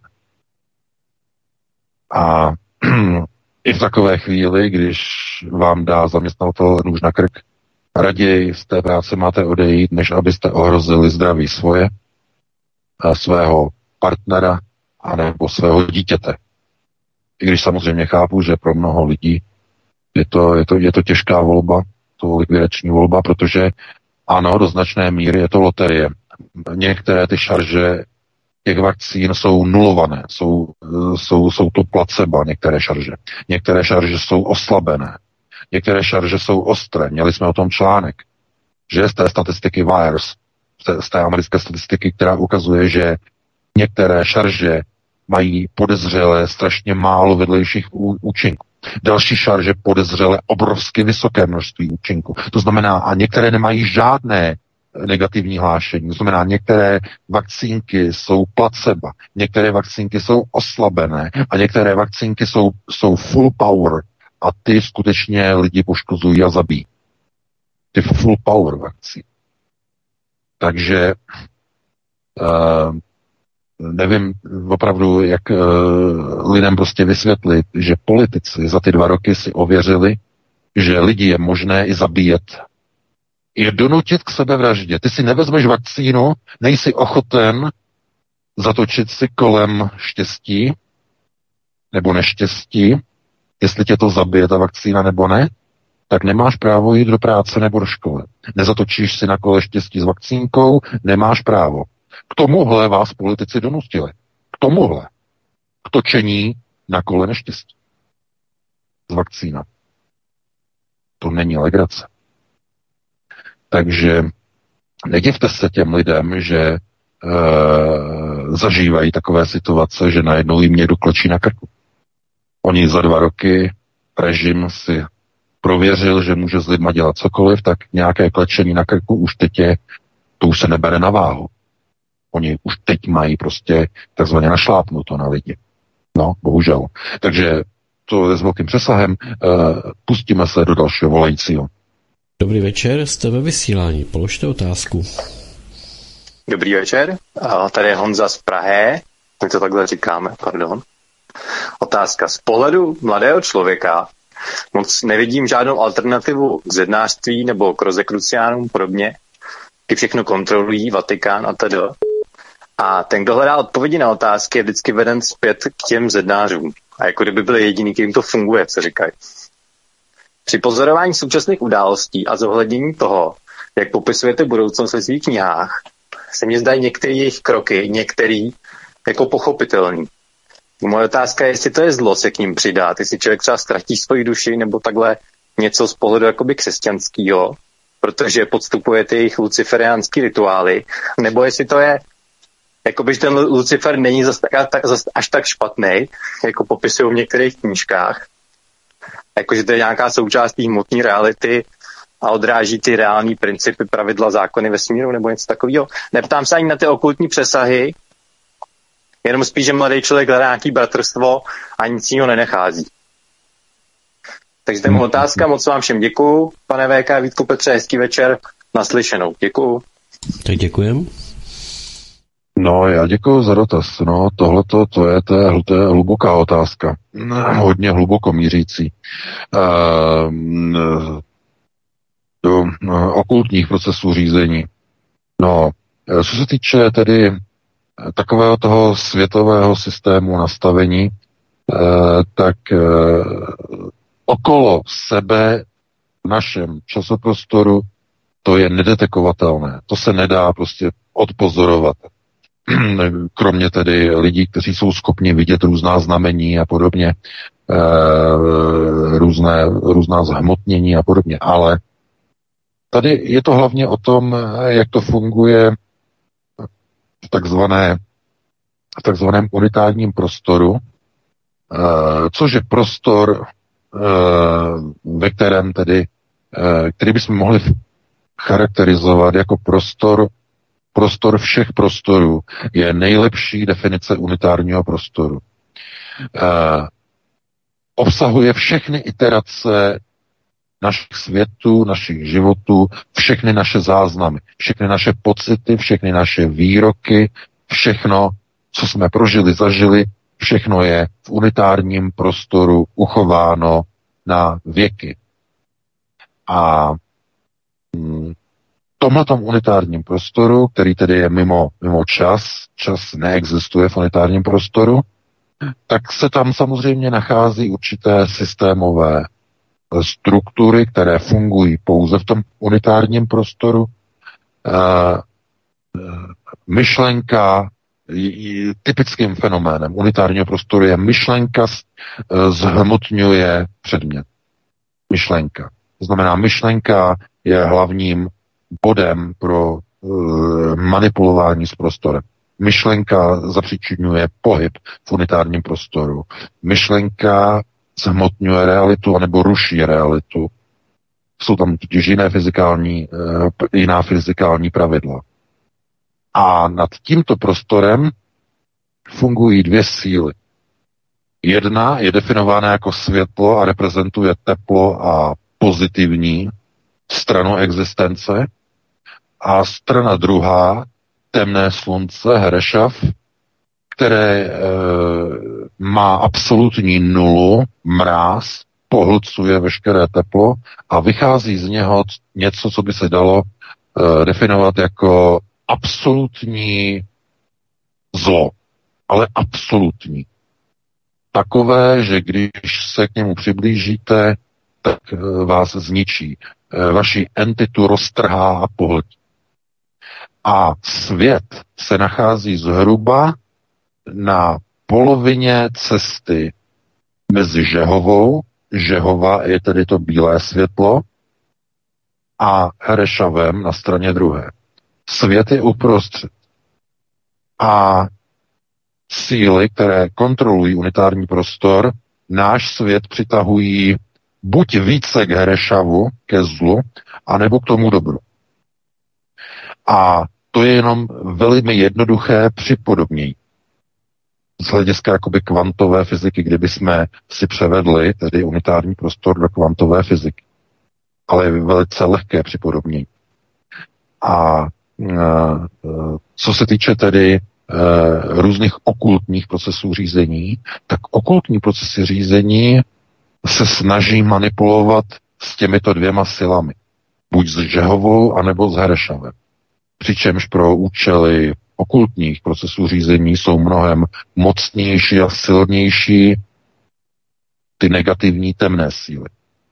Temná strana síly je mimochodem zmíněna i v jedné slavné filmové sérii George Lucase. No a proč on natočil Star Wars? No, protože on byl samozřejmě připojen do projektoru. On viděl Hereša. On viděl temnou stranu síly, proto o tom natočil filmovou sérii. A pro účely rozekruciánů, pro účely zednářských e, loží, velkých loží, e, je tahle ta temná síla určující. Je silná, je mocná, je mnohem silnější než takzvaná ta bílá e, cesta to znamená to světlo a e, takzvaně e, to, co vyzařuje světlo, tady taková ta láska, takové to souručenství takzvaného, takzvané jednoty, unity, od toho je ten unitární prostor, že ta unita je všichni spolu dohromady. Kdybychom chtěli být uh, jakoby trochu sarkastičtí, tak bychom řekli, že uh, to bílé světlo je v podstatě multikulturalismus uh, na bůstrech. Multikulturalismus na uh, strašném dopingu, to znamená strašná záplava lásky, strašná záplava pocitu štěstí, v podstatě jako kdybyste byli úplně zdrogovaný, ale v dobrém slova smyslu. To znamená, ty protipóly, oba dva protipóly v unitárním prostoru jsou naprosto určující a oba dva jsou doslova k zešílení. Nezvládnete ani obrovskou záplavu toho zla, ani obrovskou záplavu té lásky. Proto náš svět je umístěný zhruba uprostřed v našem omezeném prostoru a e, lidé tedy mají omezené možnosti vnímání v mozku, mají nastavené filtry, aby nedokázali e, entity, které pronikají z tohoto unitárního prostoru do našeho trojdozměrného prostoru, aby nedokázali vnímat aby neslyšeli hlasy, aby neslyšeli e, více rozměrné entity, které se projevují u některých lidí Eh, třeba eh, se schizofrénií nebo bipolární poruchou, jakože slyší hlasy eh, z hlavy. Je to kvůli tomu, že ti lidé mají porušené filtry a slyší některé tyto více rozměrné entity, které prostupují do našeho prostoru z unitáru. To by bylo na, dlouho, na dlouhé povídání, na to opravdu nemáme čas. Takže zase s velkým přesahem pánovi teda na to nemůžu odpovědět, co je lepší, jestli někam vstoupit, něco je dobré nebo špatné všechny kluby, eh, jenom velice, velice rychle, všechny kluby, které se týkají rozekrunciánství, které se týkají různých loží, uh, židozednářských nebo i ilumináty, tedy osvícenců, jsou trošku se jiné. Všechny tyto lože uh, pracují s temnou silou, s Herešavem. Všechny. Naprosto, včetně kabaly. Všechny. To znamená černé slunce, že zalomené slunce. To je, protože jim poskytuje možnosti v tomhle světě, které normálně nejsou možné. Z tohoto důvodu oni mají ty černé a temné rituály. Jestli se toho chcete zúčastnit, tak vlastně jakoby propadáte té temnotě jo, temnotě propadat. Dostanete se příliš blízko toho hereše. Buď vás úplně pohltí, nebo se z vás stane zlej člověk, převezmete tedy součást té temné síly. E, můžete se pokusit přetvořit prostor okolo sebe ve stejné frekvenci, to znamená, lidé okolo vás budou šířit ty samé hodnoty, No, nebo řeknete, že tako, takhle to dělat nechcete a prostě eh, budete si držet od tady těch klubů a společností odstup co nejdále. To je pouze na vás, to vám nikdo nemůže radit. Takže takhle bych na to odpověděl a pustíme se do dalšího volající. Dobrý večer, jste ve vysílání, položte otázku. Dobrý večer, posluchač z Libně. Eh, já jsem chtěl zmínit eh, demonstraci zítra třetího od dvou hodin na Václavském náměstí, jestli ještě o ní nepadla zmínka.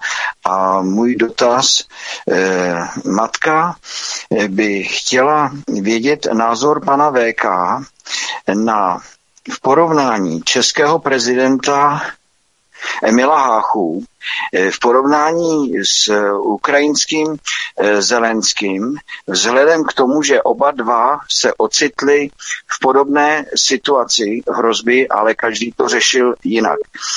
Moc krát děkuji, hezký večer, posloucháme. Děkujeme. No, no, já děkuji, já děkuji za pěkný dotaz.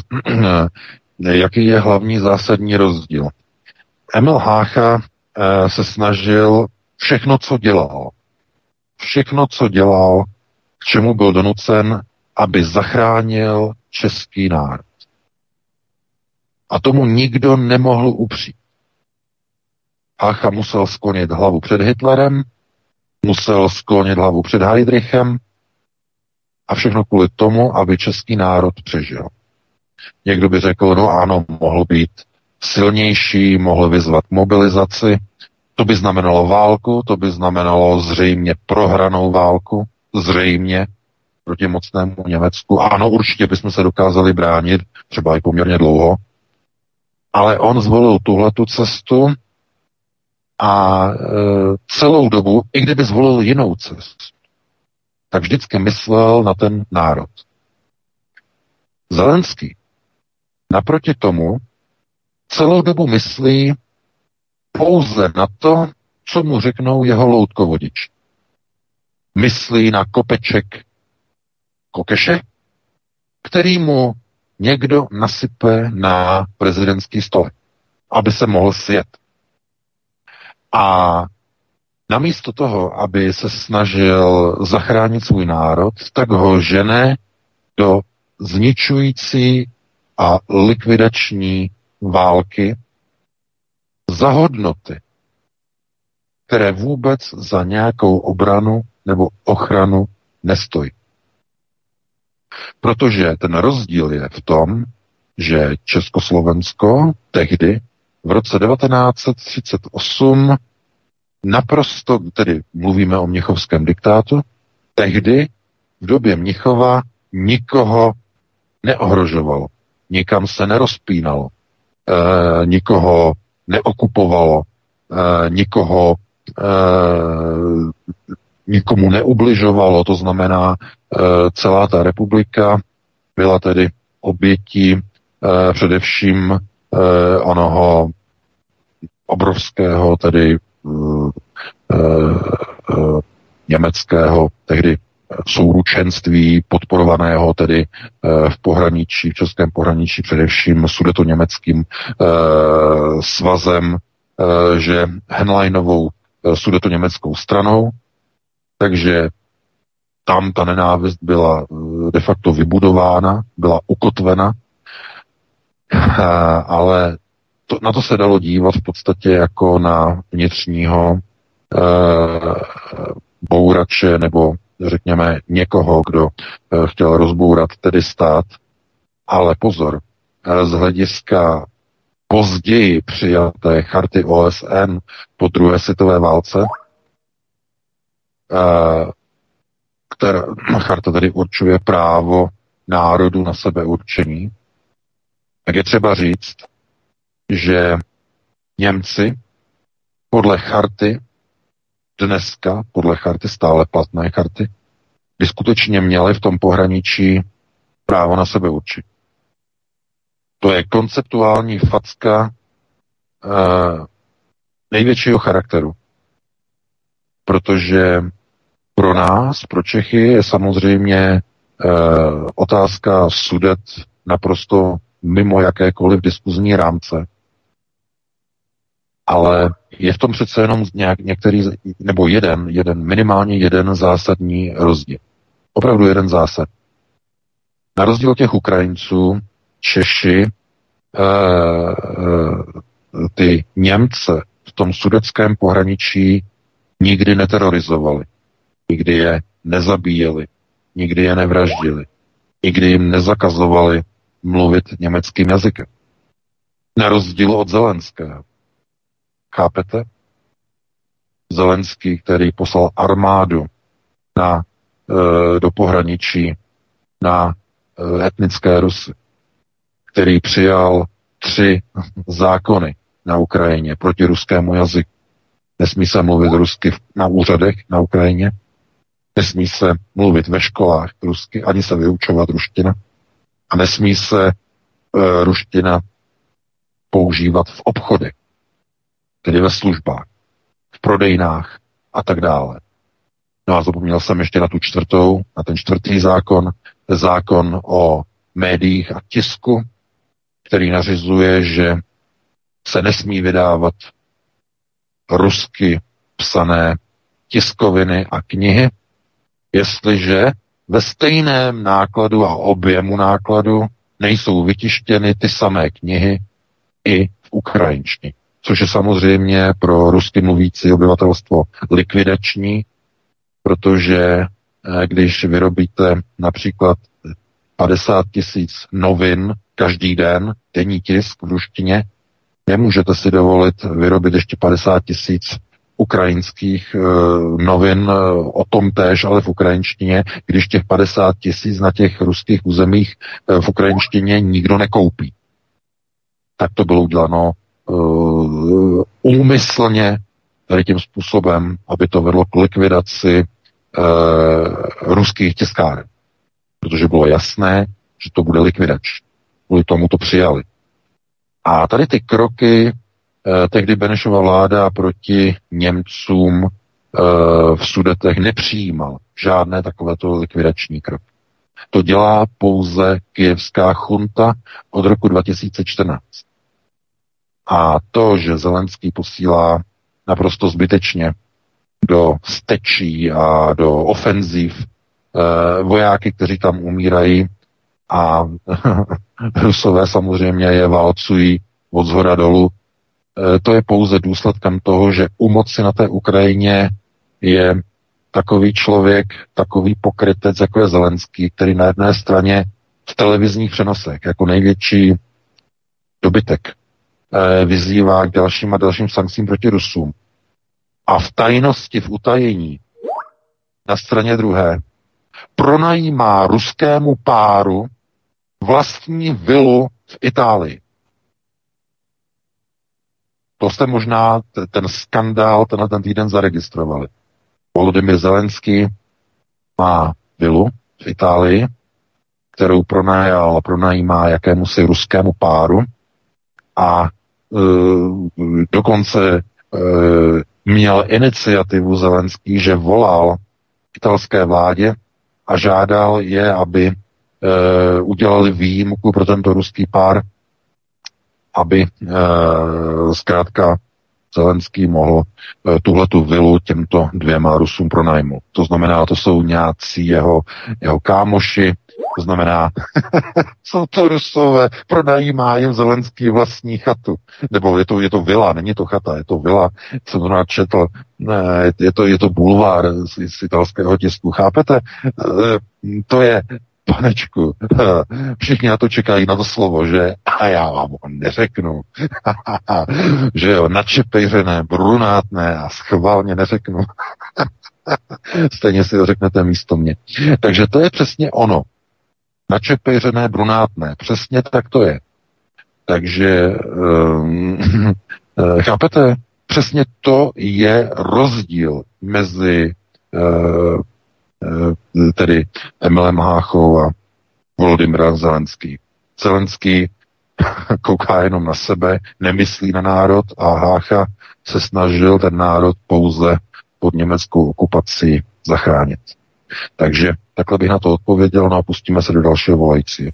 Dobrý večer, jste ve vysílání, položte otázku.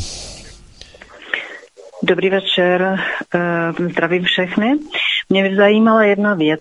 Proč může Maďarsko jet trochu jinou politikou?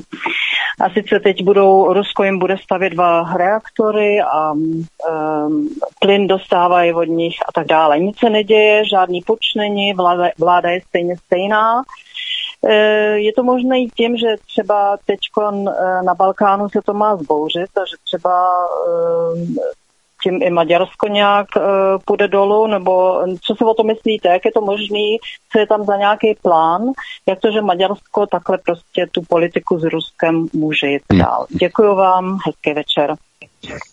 Děkujeme. Já jenom připomenu, milí posluchači, už máme čtyři minuty do celé, do desáté hodin, takže je prosím, už nám nevolejte. To byl poslední telefonát. My vám děkujeme.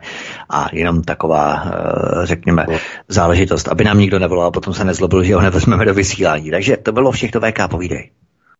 No je to jednoduché, protože u moci v Maďarsku je samozřejmě halachista, že? Viktor Orbán je halacha. Stejně jako Vladimir Putin, že? To znamená, jsou napojeni a jsou řízeni z Izraele. Proto se e, ty státy chovají jinak. Tam, kde je halacha, jsou proti Bruselu. Nejedou proti Bruselu. Ještě donedávna pod halachou byla i Praha, ale Zemanovi někdo srazil z hlavy čepec. To jste možná poznali. Ano, 24. 24. Eh, února. Tam došlo ta, k té obrovské změně. Ano, srazili mu čepec. A zůstala jenom zástěra. Takže e, proto e, Pražský hrad už nedělá halachistickou politiku. Kápete?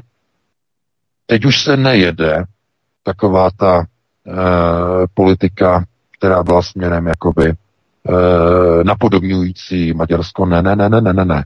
Už ani na tom Pražském hradě není dovoleno. Sionističtí začali kontrolovat Prahu. Začali kontrolovat Mahrál.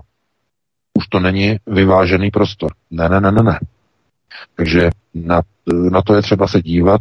Ehm, každopádně Maďarsko to je samozřejmě tou cestou, že Izrael Rusko cestou Izraele.